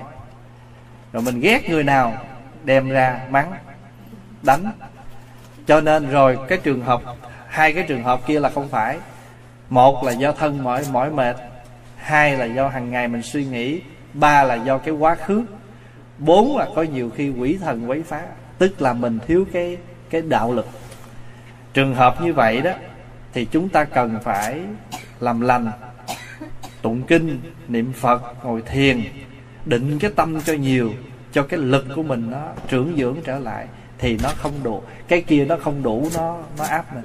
Nhiều khi có những cảnh như vậy để chúng ta thúc liễm, mình lo tu cũng giống như pháp hòa, ví dụ mình lái xe mà không có cảnh sát ở xa xa, mấy cái đèn chớp chớp mà mình không biết đèn gì.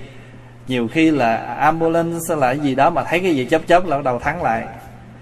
Thấy không? Thành thử trong cuộc đời mình thỉnh thoảng có những cái trường hợp vậy để cho mình thúc liễm mình trở lại bớt. Cho nên trường hợp mà vị Phật tử gặp như vậy đó, Thì nên tụng kinh nhiều một chút để định cái tâm. Cái này không phải là mình bị thần kinh, Không phải là thần kinh yếu mà tâm mình nó không có định. Vì tâm không định cho nên thường thấy những giấc chim bao. Và người nào thường chim bao thấy mộng mị, Nên ngồi thiền, Nên niệm Phật, Nên tụng kinh. Ba cách đó quý vị chọn cách nào cũng được. Hay là quý vị chọn là mình trì một bài thần chú mỗi tối. Ví dụ trì chú đại bi. Quý vị hiểu ý mà nói ha. Cũng giống như khi tâm mình chưa định, tâm mình không định thì sao? Cái suy nghĩ mình nó không sâu, cạn cợt lắm. Và mình hay rất là dễ phản ứng khi cái gì nó đến với mình.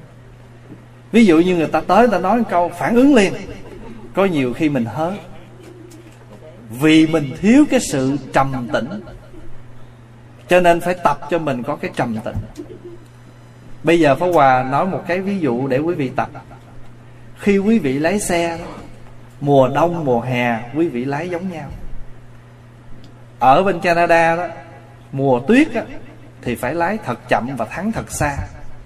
Không có được thắng gấp thắng gấp là xe nó quay liền. Thì pháp hòa tin rằng á ở những cái xứ tuyết cũng giống nhau.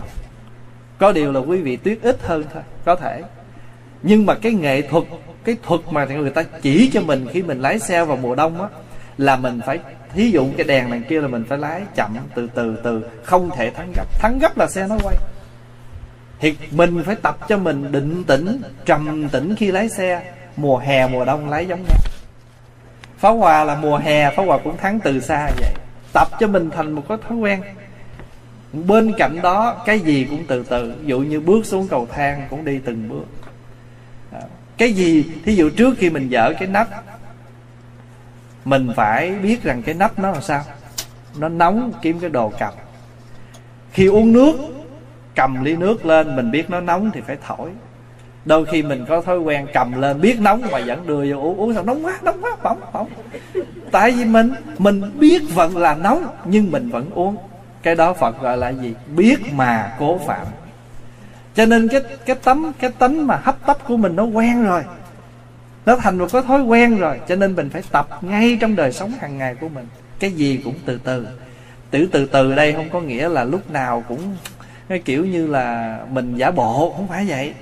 Ở đây có nghĩa là chúng ta phải tập trầm tĩnh trước mọi tình huống để chúng ta có thể giải quyết một vấn đề cho nó dễ. Cho con hỏi, nếu phụ nữ tới tháng, có đi chùa được không? Có lại phật được không? Có tội hay không? Thưa đại chúng, cái điều này nó rất là thật. Quý vị đừng ngại gì hết cứ bình thường. Không hề có tội. Không hề có tội và không hề có một sự kiên cử gì cả. Tại sao? Vì đó là cái chuyện thường tình của thân thể người nữ. Đức phật là bậc giác ngộ.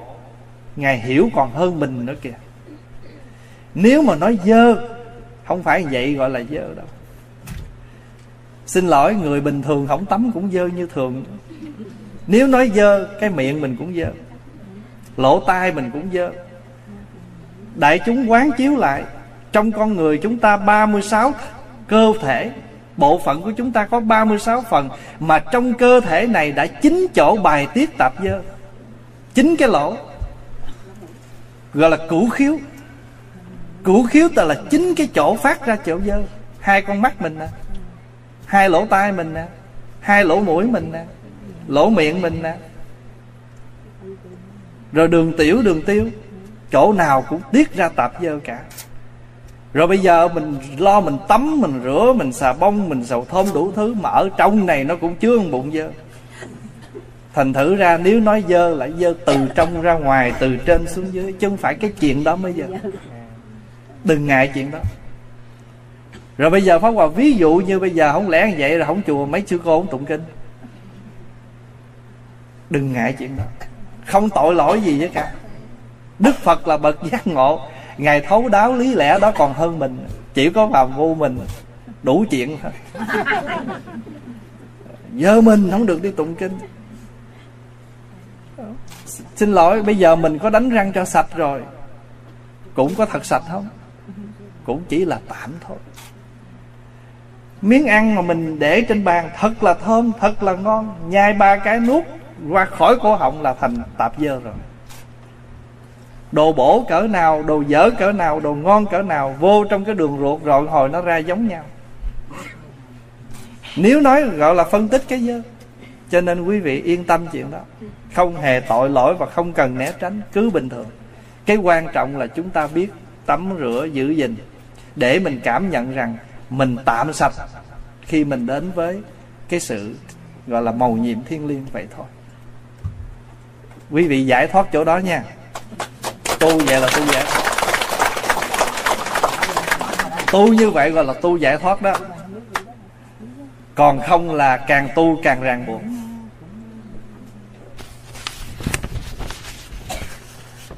Thưa Thầy, Samse Buddhism is not a religion. Xin Thầy giải thích câu đó đúng hay sai. Nghĩa là thưa Thầy, có người nói rằng Đạo Phật không phải là một tôn giáo. Điều này có đúng không? Dạ đúng vậy. Bởi vì tôn giáo là có thần linh. Trong tôn giáo phải có thần linh. Mà đạo đức phật không phải là thần linh. Thần linh là nhận của người ta rồi xong ban phước giáng họa. Theo thần linh thần linh phù hộ, cho lên trển ở không theo thần linh thần linh gửi xuống dưới. Vậy là thần linh hợp tác hết rồi. Thần linh đó đã có ký contract hết rồi. Có chia chác với ở trển dưới dưới rồi. Ở giữa này nhận rồi chia. Tôn giáo mới có thần linh.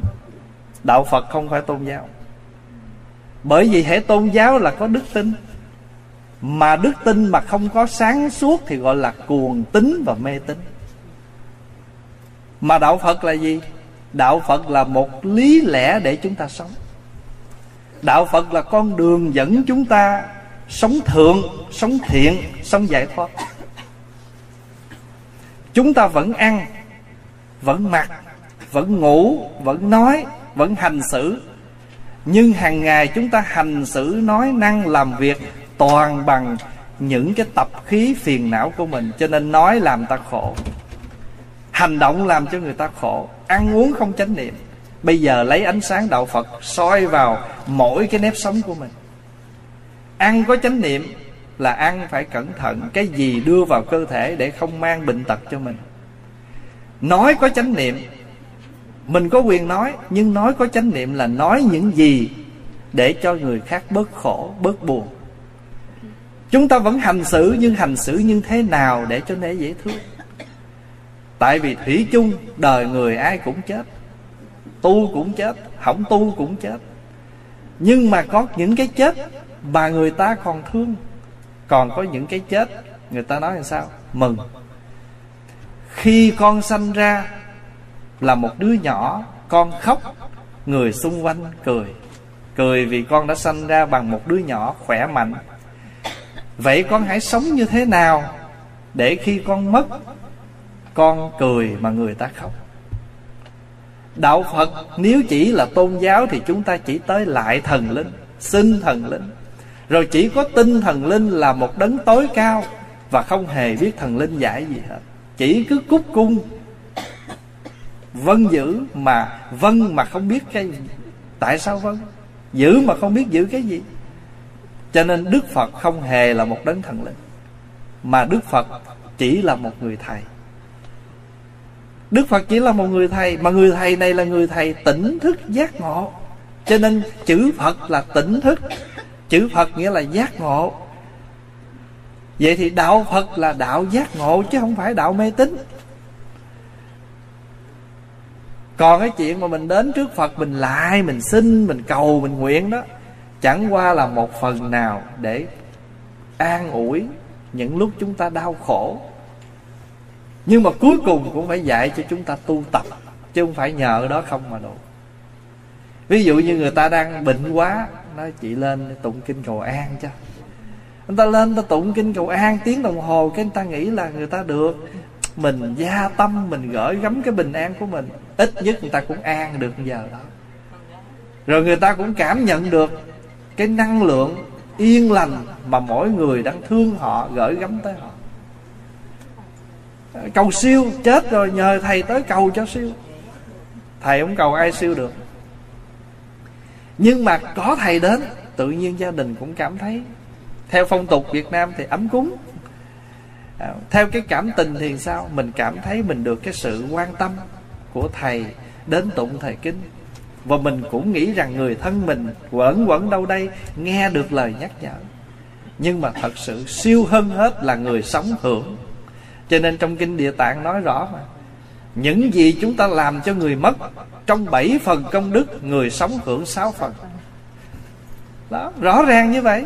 Người chết hưởng một phần, người sống hưởng sáu phần. Mỗi phần gì? Dạ phần ăn. Cúng bài linh đình, nhưng mà cuối cùng người sống ăn không chứ, có ông bà nào ăn đâu. Thực tế là vậy. Đó, nói cái chuyện ví dụ vậy đó. Nhưng mà thật sự, tụng một thời kinh đó rồi thí dụ tụng thời địa tạng đi. Có phải người người sống nghe được tội phước nhân quả, biết khép mình, biết chỉnh đốn mình, đời sống mình an hơn? Rõ ràng, cái hình thức đó là một cái hình thức để hướng dẫn cho chúng ta, để chúng ta sống. Ví dụ như là anh theo tôn giáo nào, mình cũng theo lệ, mình trả lời dạ tôi theo phật giáo nhưng mà chữ phật giáo là gì? Phật là là tỉnh, là giác, giáo là dạy. Nghĩa là phật giáo nghĩa là dạy cho mình sống tỉnh giác chứ không có mê lầm. Cái điều phật nói mà nó không phù hợp với mình, quý vị không theo cũng không có chút tội lỗi nào hết. Bây giờ nói là đa phần là phật tử ăn chay, quý thầy là ăn chay. Bây giờ kiểm lại phật tử tại gia mình, mấy người được ăn chay trường? Rồi mấy người ăn chay kỳ. Có những người mang danh đạo phật. Đi chùa một ngày cũng không có. Mặc dù là đạo phật nha, nhưng mà đi chùa không có đi. Một năm giỏi lắm, đi ngày mùng một lấy lệ. Không có nghe giảng. Không có, mình không có ép buộc cái gì hết. Phật giáo không có một cái gì, bởi vì nếu mà tôn giáo là có điều lệ tôn giáo là phải có điều lệ. À, anh phải thờ này anh cúng kia anh không làm anh tội lỗi gì đó. Phật giáo không có quý vị không nghe đó. Nhưng mà nếu quý vị tới chùa quý vị quy y á là không phải quy y. Để mà gọi là thờ phật làm cái đấng tối tôn tối cao của mình để thề thốt gì với phật trọn đời hiến dân gì cho phật. Mà quy y để nghe phật nhận cái lời của phật là giữ năm giới. Đừng giết người hại vật không trộm cắp gian tham, không tà hạnh ngoại tình, không lường gạt dối trá, không rượu chè bê tha cờ bạc hút sách bây giờ năm cái đó mình giữ lợi cho phật hay lợi cho mình? Lợi cho mình, mà rõ ràng năm cái đó có liên hệ gì tới đạo giáo đâu.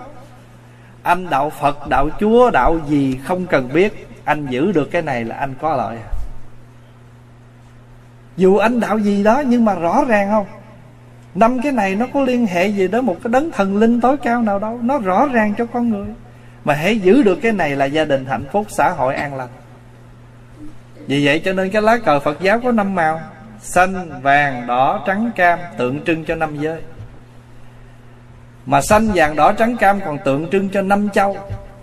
Nếu năm châu này giữ năm giới này, thì cả thế giới đại đồng. Cho nên ở dưới này có năm cái nhỏ nhỏ nó nói nhau năm cái nhỏ nhỏ đó là tượng trưng cho sự dung nạp. Còn nếu muốn phân tích chi tiết nữa, tóc là xanh, da là vàng, máu là đỏ, xương là trắng, tủy là cam. Đó là một con người. Mỗi con người giữ năm giới, thì thế giới an lành, gia đình hạnh phúc. Giữ năm này phật không có lợi gì hết á mà mình có làm năm điều này, phật cũng chẳng hại gì. Nhưng mà gia đình mình đổ vỡ xã hội mình không bình an. Quý vị rõ được chỗ này ha. Cho nên á, thật sự ra, theo cái ngôn ngữ thường tình trả lời người ta là tôi đạo phật, tôi phật giáo. Nhưng mà nói cho cùng là phật giáo là dẫn hướng chúng ta sống chánh niệm tỉnh thực. Anh vẫn ăn nhưng mà ăn phải chánh niệm tỉnh thức còn không thì anh mang bệnh. Mà lỡ anh ăn bậy bạ rồi anh bệnh rồi bây giờ học tiếp nữa. Cẩn thận tiết chế đừng để nó bệnh nữa. Thưa thầy xin thầy thương xót chỉ con à, chỉ pháp hành dễ thực tập trừ bỏ tâm sân và tật đố. Muốn bỏ tâm sân tật đố nhưng mà phải thêm câu, cái gì dễ làm? Cũng giống như nói con muốn đãi tiệc 10 món mà món dễ món dễ thì mì gói, nước tương, trứng chiên. Còn cái gì thật sự? Cái gì mà nó cũng là dễ nếu mình biết? Không biết là nó khó. Thí dụ bây giờ quý vị biết nấu cà ri mà người ta nhờ nói nấu cà, nói một nồi cà ri là dễ dàng tới biết nấu cho nên cái dễ không phải là nó khó, mà tại mình biết thì nó dễ. Cái khó không phải tại nó khó, mà tại mình không biết thì nó khó.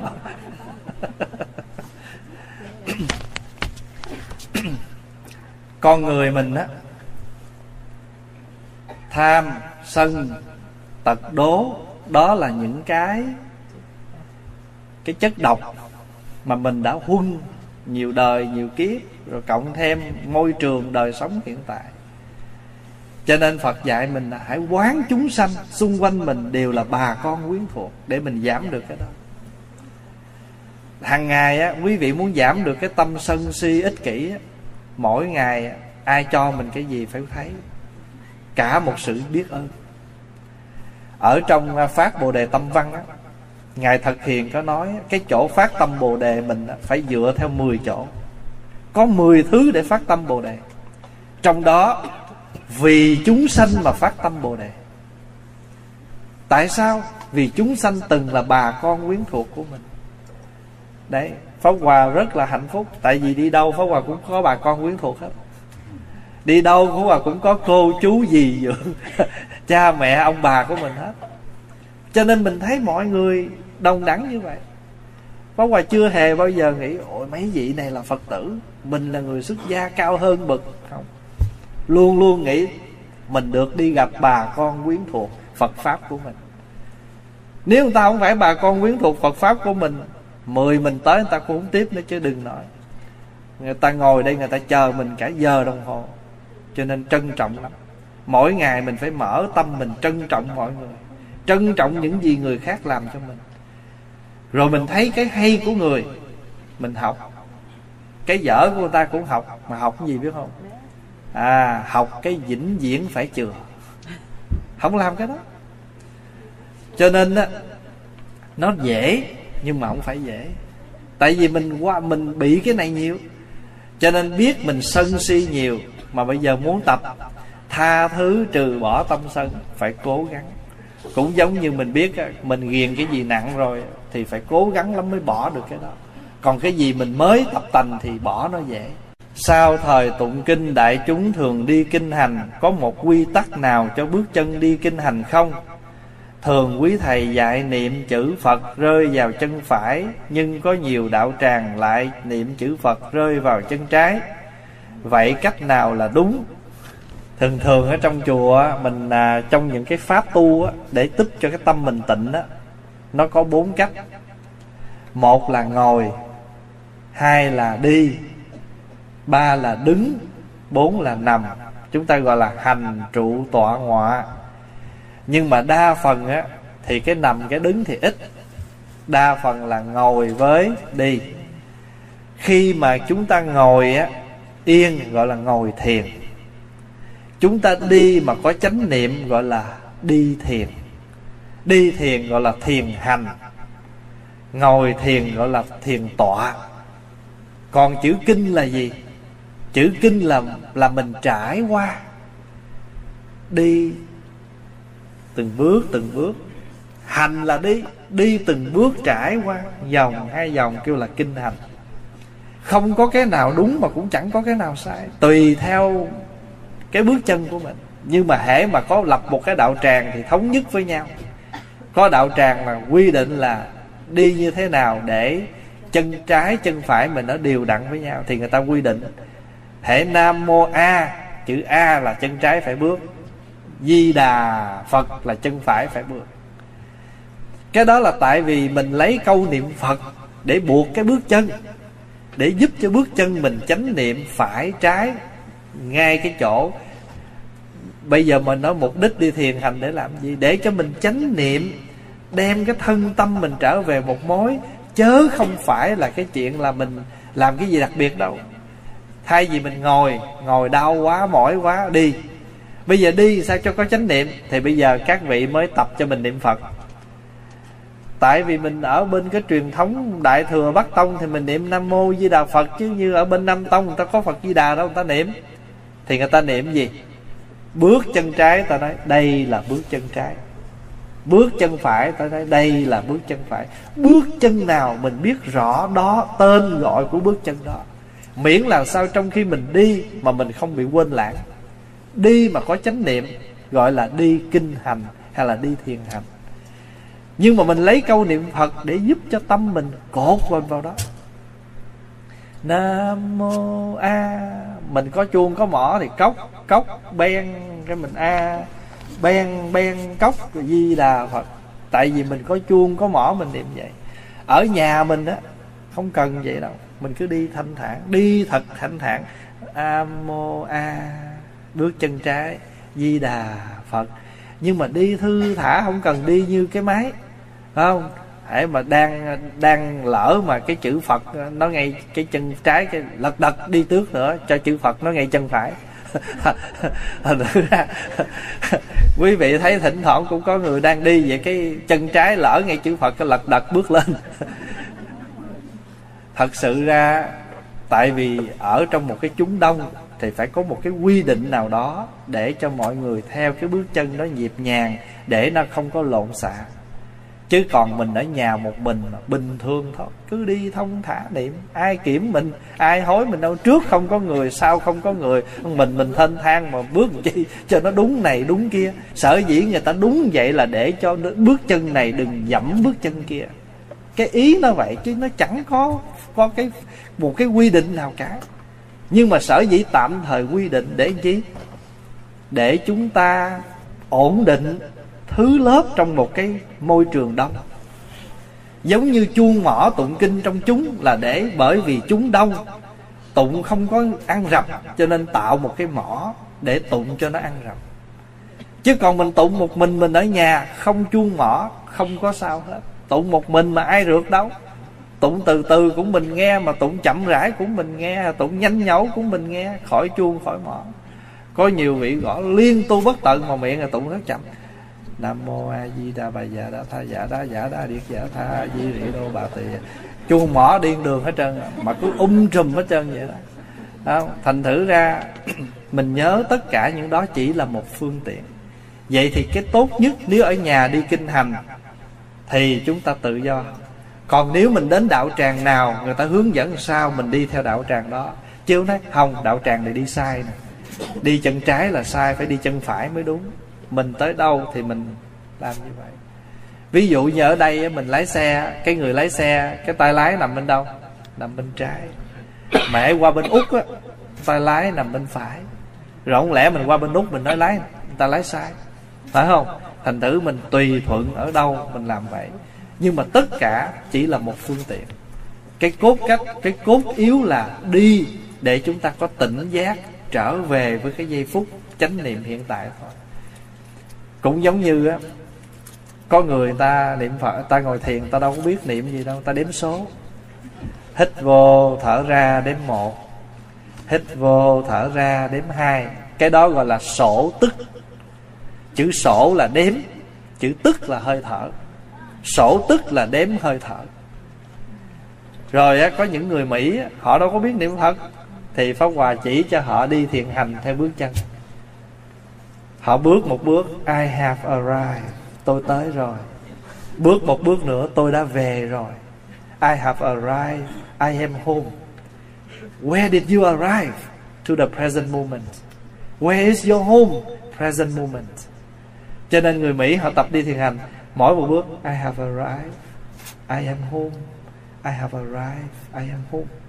Khi mà đọc như vậy thì cái bước chân của họ, chánh niệm từng bước chân như vậy rồi có nhiều người á, mấy đứa nhỏ tập đi thiền hành. Nói, mẹ con có đi khóa tu không? Dạ mẹ con ở nhà. Vậy con đi thiền hành cho mẹ nha. Bước một bước chân, con đang đi cho mẹ. Bước một bước nữa, con đang đi cho ba. Khi mà nó thấy rằng nó đang đi cho mẹ, nó đang đi cho ba, nó không còn nghĩ xa xa. Nó chỉ biết ba với mẹ. Thì thì như vậy là bước chân nó có chánh niệm rồi đa số con người mình đi không hề biết mình đi. Thậm chí ăn mà không hề biết mình ăn mà. Tại vì mình ăn với cái iphone. Mình ăn với cái ipad. Mình ăn với facebook. Mình ăn với facetime. Mình ăn với tivi mình ăn với thời sự mà mình không ăn với thức ăn. Mình không ăn với gia đình. Bây giờ đời sống của chúng ta bây giờ là ăn với cái khác không à? Thậm chí ngủ với cái khác luôn ôm cái ipad ngủ suốt. Có nhiều bác viết để lên, thầy ơi, con báo cho thầy hay, tối nào con cũng ôm thầy ngủ.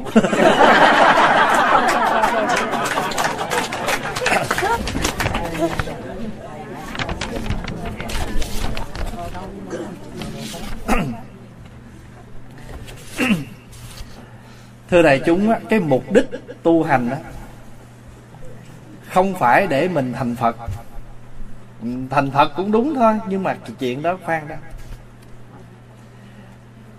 chuyện tu hành là mình thành mình là ai trong giờ phút hiện tại? Mình biết được mình và đời sống trong gia đình của mình. Ăn biết mình ăn nói biết mình nói ngồi biết mình ngồi uống biết uống. Cho nên á, khi mình ăn cơm mình biết mình đang ăn cơm. Mấy đứa nhỏ mình cũng tập cho nó mọi người lớn phải tập trước. Tới giờ ăn là cất hết mọi thứ, tivi cũng phải tắt. Mọi thứ khác cất, ăn một bữa cơm gia đình. Đâu có bao nhiêu giờ đâu. Giỏi lắm là nửa tiếng đồng hồ. Sau đó rồi là mạnh ai nấy đi. Con nó về phòng nó học, chồng thì football, vợ phim hàn quốc. Có ai nhìn thấy đâu. Có ba chục phút thôi, mà cũng không có nhiều vị ăn cơm còn tới giờ phim đó, đó con mở cho má ăn cơm mà con. Mình tập cho nó rồi mai mốt nó nói má ăn cơm với con nhưng mà con bận nói chuyện với bạn gái. Bận với bạn trai. Cho nên là mình phải tập. Cái gì cũng do mình quý vị thấy hồi trước kia mình không có mình đâu lụy gì đâu. Giờ có nào dính nấy có gì dính nấy. Cho nên mình có rất nhiều nhưng mà không giải thoát không giải thoát được món nào hết. Có món nào dính món đó có món nào dính món đó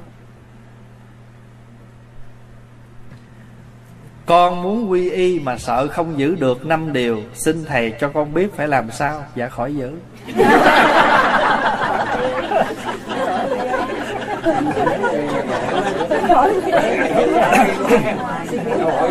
Giống như dạ thưa thầy, con muốn thắp nhang, mà con sợ khói, vậy khỏi thắp.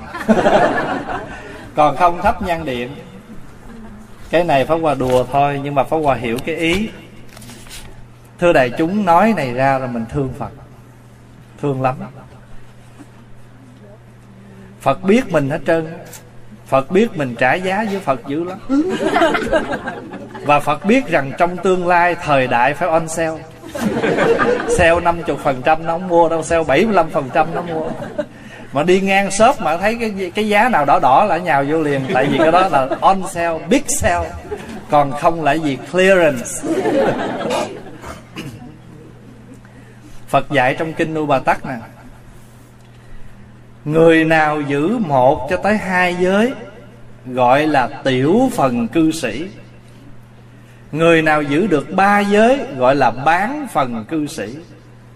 Người nào giữ được bốn giới là đa phần cư sĩ. Người nào giữ được trọn năm giới gọi là toàn phần cư sĩ. Như vậy bây giờ năm giới giữ không nổi giữ hai giới được không? Dư sức Thật sự mà nói Nói cho cùng năm giới này, Chúng ta tuy không thọ mà đã giữ rồi. Giờ mình giết ai? Bất quá Dán kiếm. Ở đây mai em có thằng lằn thì cái sát sinh là gì? Cái trước hết là đừng giết người hại vật. Đừng tán thành khuyến khích mọi sự giết chóc cũng như không khởi niệm. Không khởi niệm giết chóc. Giận ai quá, cũng đừng bao giờ nói, tôi mà đập cái thằng này mà chết mà không ở tù, tôi tập liền. À. cứ khởi như vậy hoài. Thành thử ra lâu ngày nó thành cái tập khí của nghiệp. Ý chứ chưa tới hành động, chưa tới. Nhưng mà hai cái nghiệp kia nó có mặt. Nghiệp thân và nghiệp ý. Chỉ còn cái là hành động là thành thân nghiệp luôn. Cho nên không khởi giận thì nói gì đó, nhưng mà đừng khởi, có cái ý là giết gì hết. Hay là rủa xả người khác. Chết đâu chết khuất cho rồi rồi thí dụ vậy. Sát sinh nè, trộm cắp nè, tà hạnh nè, lường gạt nè. Rượu chè, cờ bạc hút sách những cái gì mà mình trở nên ghiền, không tự chủ được, nó đều rơi vào cái thứ năm hết. Hay là thậm chí là ăn uống phải có chánh niệm những cái gì không hợp cho thân thể, đừng ăn. Tại vì có những thứ nó sẽ làm mình bệnh. Phim ảnh, sách báo nào làm cho tâm hồn mình đảo điên?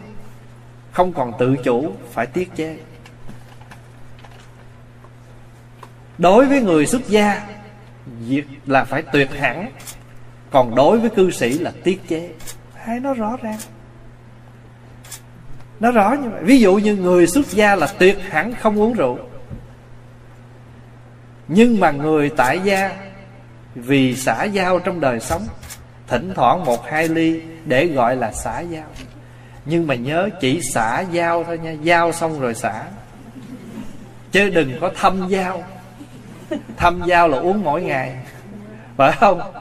Thăm giao là uống mỗi ngày. Còn mới gặp nhau, một ly thôi gọi là sơ giao.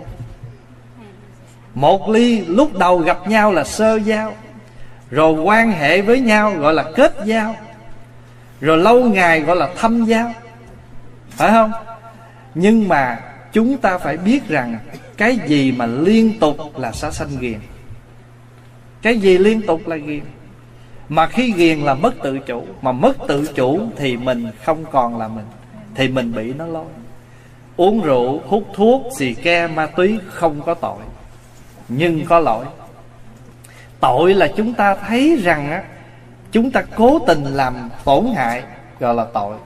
Nhưng lỗi là mình có cái lá phổi tốt mà không giữ có lá gan tốt không giữ mà mình cứ đem những cái chất độc vô hại phổi hại gan là lỗi. Nhưng mà lỗi mà nó cộng mỗi ngày 它 thành tội cho nên lỗi mà không trừ thì tội ngay trước mắt. Thời của phật á, phật không có cấm uống rượu nhưng mà sau đó rồi có những người người ta do rượu mà phá bốn giới trên. Sai rồi là có thể giết người. Do nóng nảy cãi cãi gỗ với nhau. Sai rồi có thể xâm trộm cắp. Sai rồi có thể làm việc tà hạnh. Sai rồi có thể nói những lời khổ não tới người khác. Cho nên phật nói rượu tuy không là gì, nhưng nó là có khả năng làm cho mình hủy bốn giới trước. Cho nên phật cấm mà thưa đại chúng, đức phật rất dân chủ. Phật không hề chế bất cứ một giới nào nếu không có người vi phạm. Hôm rồi chở pháp hòa từ ở vi trường về chùa. Em phật tử ngồi trên xe nói, thầy, con có thắc mắc. Tại sao quý thầy 250 giới, quý sư cô tới 348 giới? Pháp Hòa mới nói, Thật sự, nếu mà nói giới Nói nghe cho nhiều chứ phần lớn là oai nghi. Ví dụ, Người tu không được đứng chống nạnh thành giới. Người tu không được đi đánh đằng xa hai giới. Người tu không được vừa đi vừa nhảy ba giới. Nhưng mà nếu nói khơi khơi, người ta không giữ. Phải thành giới, người ta mới sợ, mới giữ. Nhưng mà Đức Phật không phải khi khổng khi không kêu mấy cô lại, Kêu mấy thầy tới, Nói nè, từ nay về sau không đứng chống nạnh, Không có đi ờ, Một người nào phạm Thì giới đó được chế. Cái đó nhà Phật gọi là gì? Tùy phạm, Tùy chế. Tùy theo cái phạm của người Mà Phật chế cái một cái giới. Chữ chế là vậy đó. Chế là mình chế tác ra, vậy đó như vậy thì có người vi phạm luật nó mới hình thành. Có phải không? Cũng giống như hồi xưa đi phi trường làm gì có cái chuyện là cấm đem nước làm gì có cái chuyện gọi là cấm đem những cái chất lỏng mà hơn 100ml Mà kể từ khi khủng bố 911 bắt đầu kiểm soát chặt chẽ Rồi sau nhiều trận nữa bắt đầu mới gắt gỏng hơn. Nó vậy thôi Có người vi phạm, có vấn đề xảy ra Thì chúng ta mới hiện thành luật pháp cho nên đức phật rất dân chủ. Không bao giờ nói một điều gì mà không có căn cứ mà nói. Điều thứ hai, phật dạy trong kinh. Trước khi đức phật mất niết bàn, phật nói, điều gì tôi đã nói, nhưng mà sau này luật lệ vẫn dẫn dụng thì quý vị phải theo. Tức là có những điều tôi chưa nói, nhưng mà hợp tình, hợp lý với quốc độ quý vị đang sống, quý vị phải theo thí dụ như thời phật phật chưa chế có cái giới là lái xe không được nói phone, lái xe không được bấm gps vì thời phật chưa có cái đó. Nhưng mình đang sống trong một quốc gia mà phone và gps dễ làm gây tai nạn. Cho nên luật pháp đã quy định là không được làm điều đó. Mình là người tu, phải theo cái đó. Không nói không, tôi dở trong luật rồi, không có câu nào như vậy hết. Cho nên tôi thoải mái tôi làm thì được thôi, anh thoải mái, anh làm thì anh cũng thoải mái. Gặp cái cái cái cái quả tai nạn hay là bị cái tiết kích nào đó, vân vân. Cho nên phật rất hay. Rồi bây giờ á, vị phật tử này muốn quy y mà sợ không giữ được, bộ không quy y giữ được sao? Tại sao phải quy y? Quy y để biết mình là phật tử, tự mình phát nguyện trở thành phật tử và cố gắng làm nếu không nguyện, không hứa, Không bao giờ làm. Chiều nay Pháp Hòa lỡ hứa rồi. Nếu mà phone tới thầy Nói, thầy ơi, tôi mệt quá, Xe kẹt quá, thôi Thầy cho tôi, Thầy cho con được ở nhà nhé, Không đi. Từ đó về sau mình sẽ được mệnh danh là con ma nhà họ hứa. Nhưng mà mình hứa thì mình sẽ cố gắng mình đi. Dù tới trễ, nhưng vẫn có mặt. Biết rằng trễ nhưng vẫn còn sớm chán. 8 giờ rưỡi Sớm hơn 9 giờ. Cho nên á, mình mà tỉnh giác mình tu Nó trời ơi 70 tuổi tôi mới tỉnh ngộ. Biết rằng trễ nhưng vẫn còn sớm chán. Có những người nhắm mắt rồi Chưa chịu tu. Còn mình 70 tuổi mình tu Tuy là trễ nhưng vẫn còn sớm chán. Ai mời mình đi ăn? Dạ 5 giờ tôi cố gắng tôi tới, Là nhớ trong đầu sắp xếp. Còn nói câu dạ không biết à Thấy mặt tôi biết à Không bao giờ tới. Vì không hứa thì không để tâm, Không để tâm thì không làm. Tại sao hai người đó thương nhau mà phải đám cưới? Sống chung vậy được rồi. Đám cưới để xác định Anh bây giờ là chồng, Chị bây giờ là vợ. Thì cái lễ cưới đó tác động, tác hợp hai người này bây giờ chính thức là vợ, là chồng, là người có gia đình thì mình cũng vậy. Cái lễ quy y phải có để chúng ta hướng tâm phát nguyện. Mà có phát nguyện thì chúng ta cố làm, cố giữ. Có nhiều khi nó thôi, tôi không quy y đâu. Tôi còn dữ lắm. Khi nào tôi hiền tôi mới quy y. Trời đất ơi. Quy y chỉnh từ từ nó mới hiền bớt chứ bộ. Nếu mà đợi mà đợi mà hiền, không tu chừng nào nó hiền không tu chừng nào hiền. Nói tôi còn sân si lắm. Để tôi hết sân si tôi tu. Trời đất ơi, người ta sân si, người ta mới tu. Tu cho nó giảm sân si. Còn mình cứ đợi giảm sân si, không bao giờ giảm. Cho nên khổng tử cũng nói đó, tri nhàn, tiện nhàn, đãi nhàn, hà thời nhàn. Nếu muốn rảnh, liền rảnh, đợi rảnh, không bao giờ rảnh. Tri túc đại túc, xin lỗi, tri túc, tiện túc đại túc, hà thời túc biết đủ, liền đủ, đợi đủ, chừng nào đủ. Bởi vì con người mình không bao giờ biết đủ. Thấy không? Thành thử ra, tri chỉ, thời chỉ, chung thân bất sĩ. Người mà biết dừng dừng liền đi. Đừng đợi tới trễ hơn rồi, thì mình mang lấy nhiều cái khổ đau. Thầy đi xô nhiều quá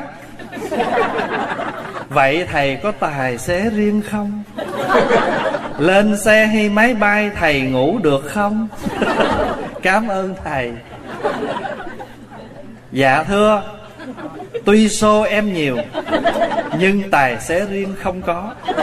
Lên máy bay và xe em ngủ được lúc có, lúc không.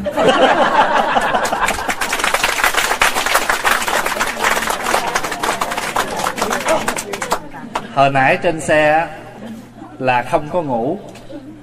Mới vừa chợp mắt cái ở dưới khiều hỏi cái mấy vị mới nói trời ơi mời thầy lên xe để mục đích cho thầy nghỉ. Thầy trụ trì dặn đi dặn lại nhiều lần nghe. Lên xe phải để thầy nghỉ nghe không? Pháp hòa mới nói làm người ai làm thế? Người ta mời mình lên xe là người ta có một nhọt hết rồi trời đất ơi, mà mình lên xe mình ngủ nó chờ ông thầy kỳ vậy ta? Trời ơi, em cũng biết thân em lính chứ.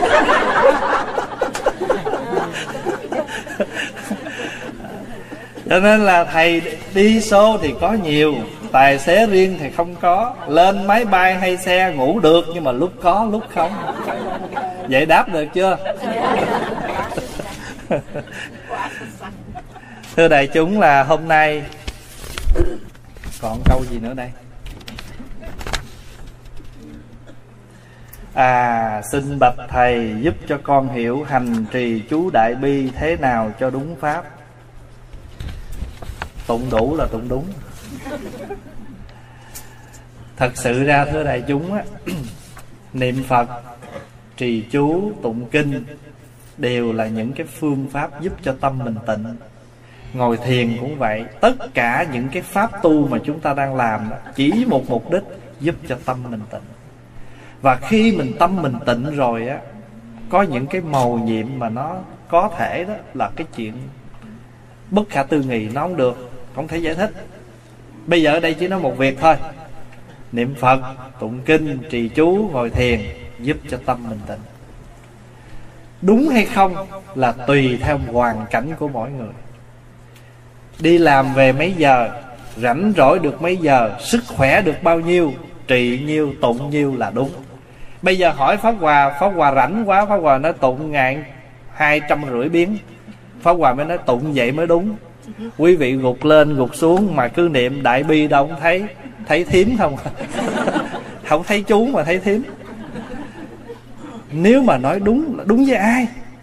Mình, thời gian của mình, sức khỏe của mình hoàn cảnh của mình mới gọi là đúng.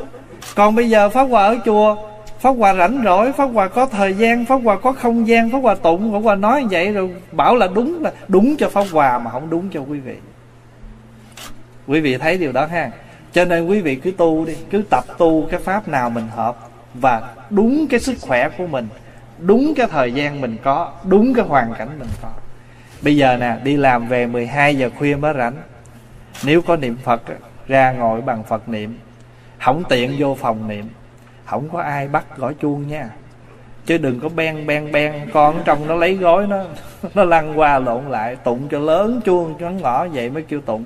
Nó tụng vậy mới đúng. Tội em. Mà cũng tội phật. Đó. cho nên mình ứng dụng mình tu. Ngay cả khi ăn chay. Ăn chay không cần lựa mùng 1 rằm 30 mùng 8 gì hết quý vị ăn sao mà thuận tiện cho đời sống hàng ngày của mình? Cứ lựa mỗi tuần chủ nhật đi. Bốn cái chủ nhật là cả gia đình, con cái, vợ chồng cùng ăn chay, dễ nấu nè, dễ nhớ nè, mà tiện lợi vô cùng. Nhiều gia đình tổ chức đi chùa là lời được nửa buổi. Sáng vợ chồng, con cái dẫn nhau đi chùa. Tụng xong thời kinh, nghe xong bài giảng xuống làm gì á? Trời ơi, save money. Rồi mà bữa nào mà chua mà nấu nhiều mà ế người cái được phần tu gô rồi đi chùa kiểu đó dạy gì không đi? Được ăn, được nói, được gói, mang về. Cho nên mình tu sao mà đúng với hoàn cảnh của mình, đúng với sức khỏe của mình. Quý bác lớn tuổi rồi có được quyền ngồi trên ghế. Đừng sợ gì cả. Đừng sợ gì hết. Nó không được, ngồi trên ghế phạm tội. Không có kinh nào nói ngồi ghế tụng kinh tội hết. Sức khỏe mình quan trọng. Mình tu mà tu đúng với sức khỏe. Quý vị chụp hình với quý thầy. Thí dụ quý thầy ngồi.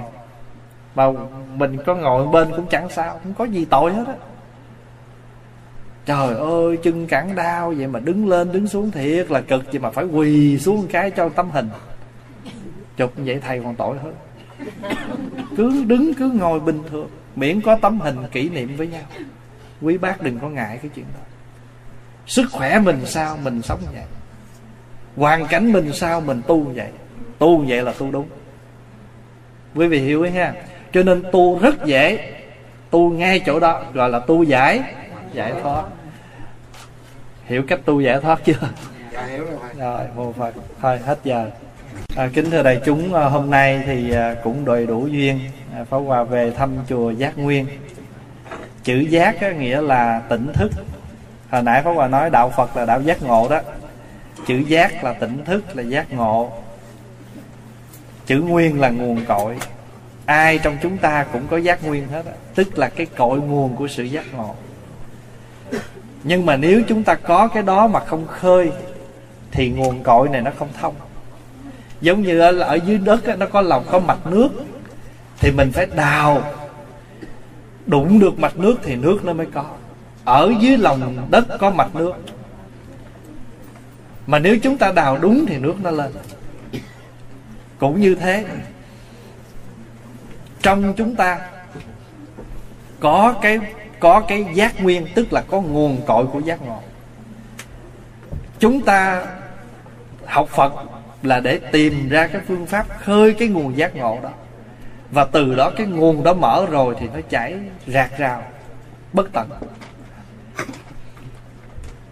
Đầy đủ duyên chúng ta được gặp ở ngôi chùa này. Và mong rằng những vị ở trong khu vực này, trong vùng này, chưa biết chùa này bữa nay nhờ nhân duyên pháp hòa đến đây, quý vị biết chùa này. Tức là mình đã gặp được cái nguồn cội của giác thường xuyên về đây để cùng khơi cái nguồn đó, làm cho cái cội nguồn đó rộng ra, cho cái mạch nước chảy cho mạnh. Quý vị hiểu ý là nói ha? Giác nguyên là vậy. Mình làm cho cái cội nguồn đó nó, mình tìm được một cái dòng nước chảy nhỏ thôi nhưng mà chúng ta chịu khó đào xới, làm mọi cách để cho mặt nước nó lớn lên thành con suối chứ có gì đâu. Ai cũng có cái cái giác đó. Nhà phật gọi là bản giác. Cái giây phút mình tỉnh ngộ gọi là thị giác. Từ đó mình tu cho đến cứu canh giác. Giác có bà thư bổn giác, thị giác, cứu canh giác. Còn nhiều cái giác nữa. Giác bịch. giác lưu gì đó. Nhưng mà thật sự ra thì ai cũng có bản giác là giác nguyên. Giây phút mình ngộ nhận ra được gọi là thị giác. Giữ cái đó mà tu cho đến khi nào mình trọn vẹn gọi là cứu cánh giác.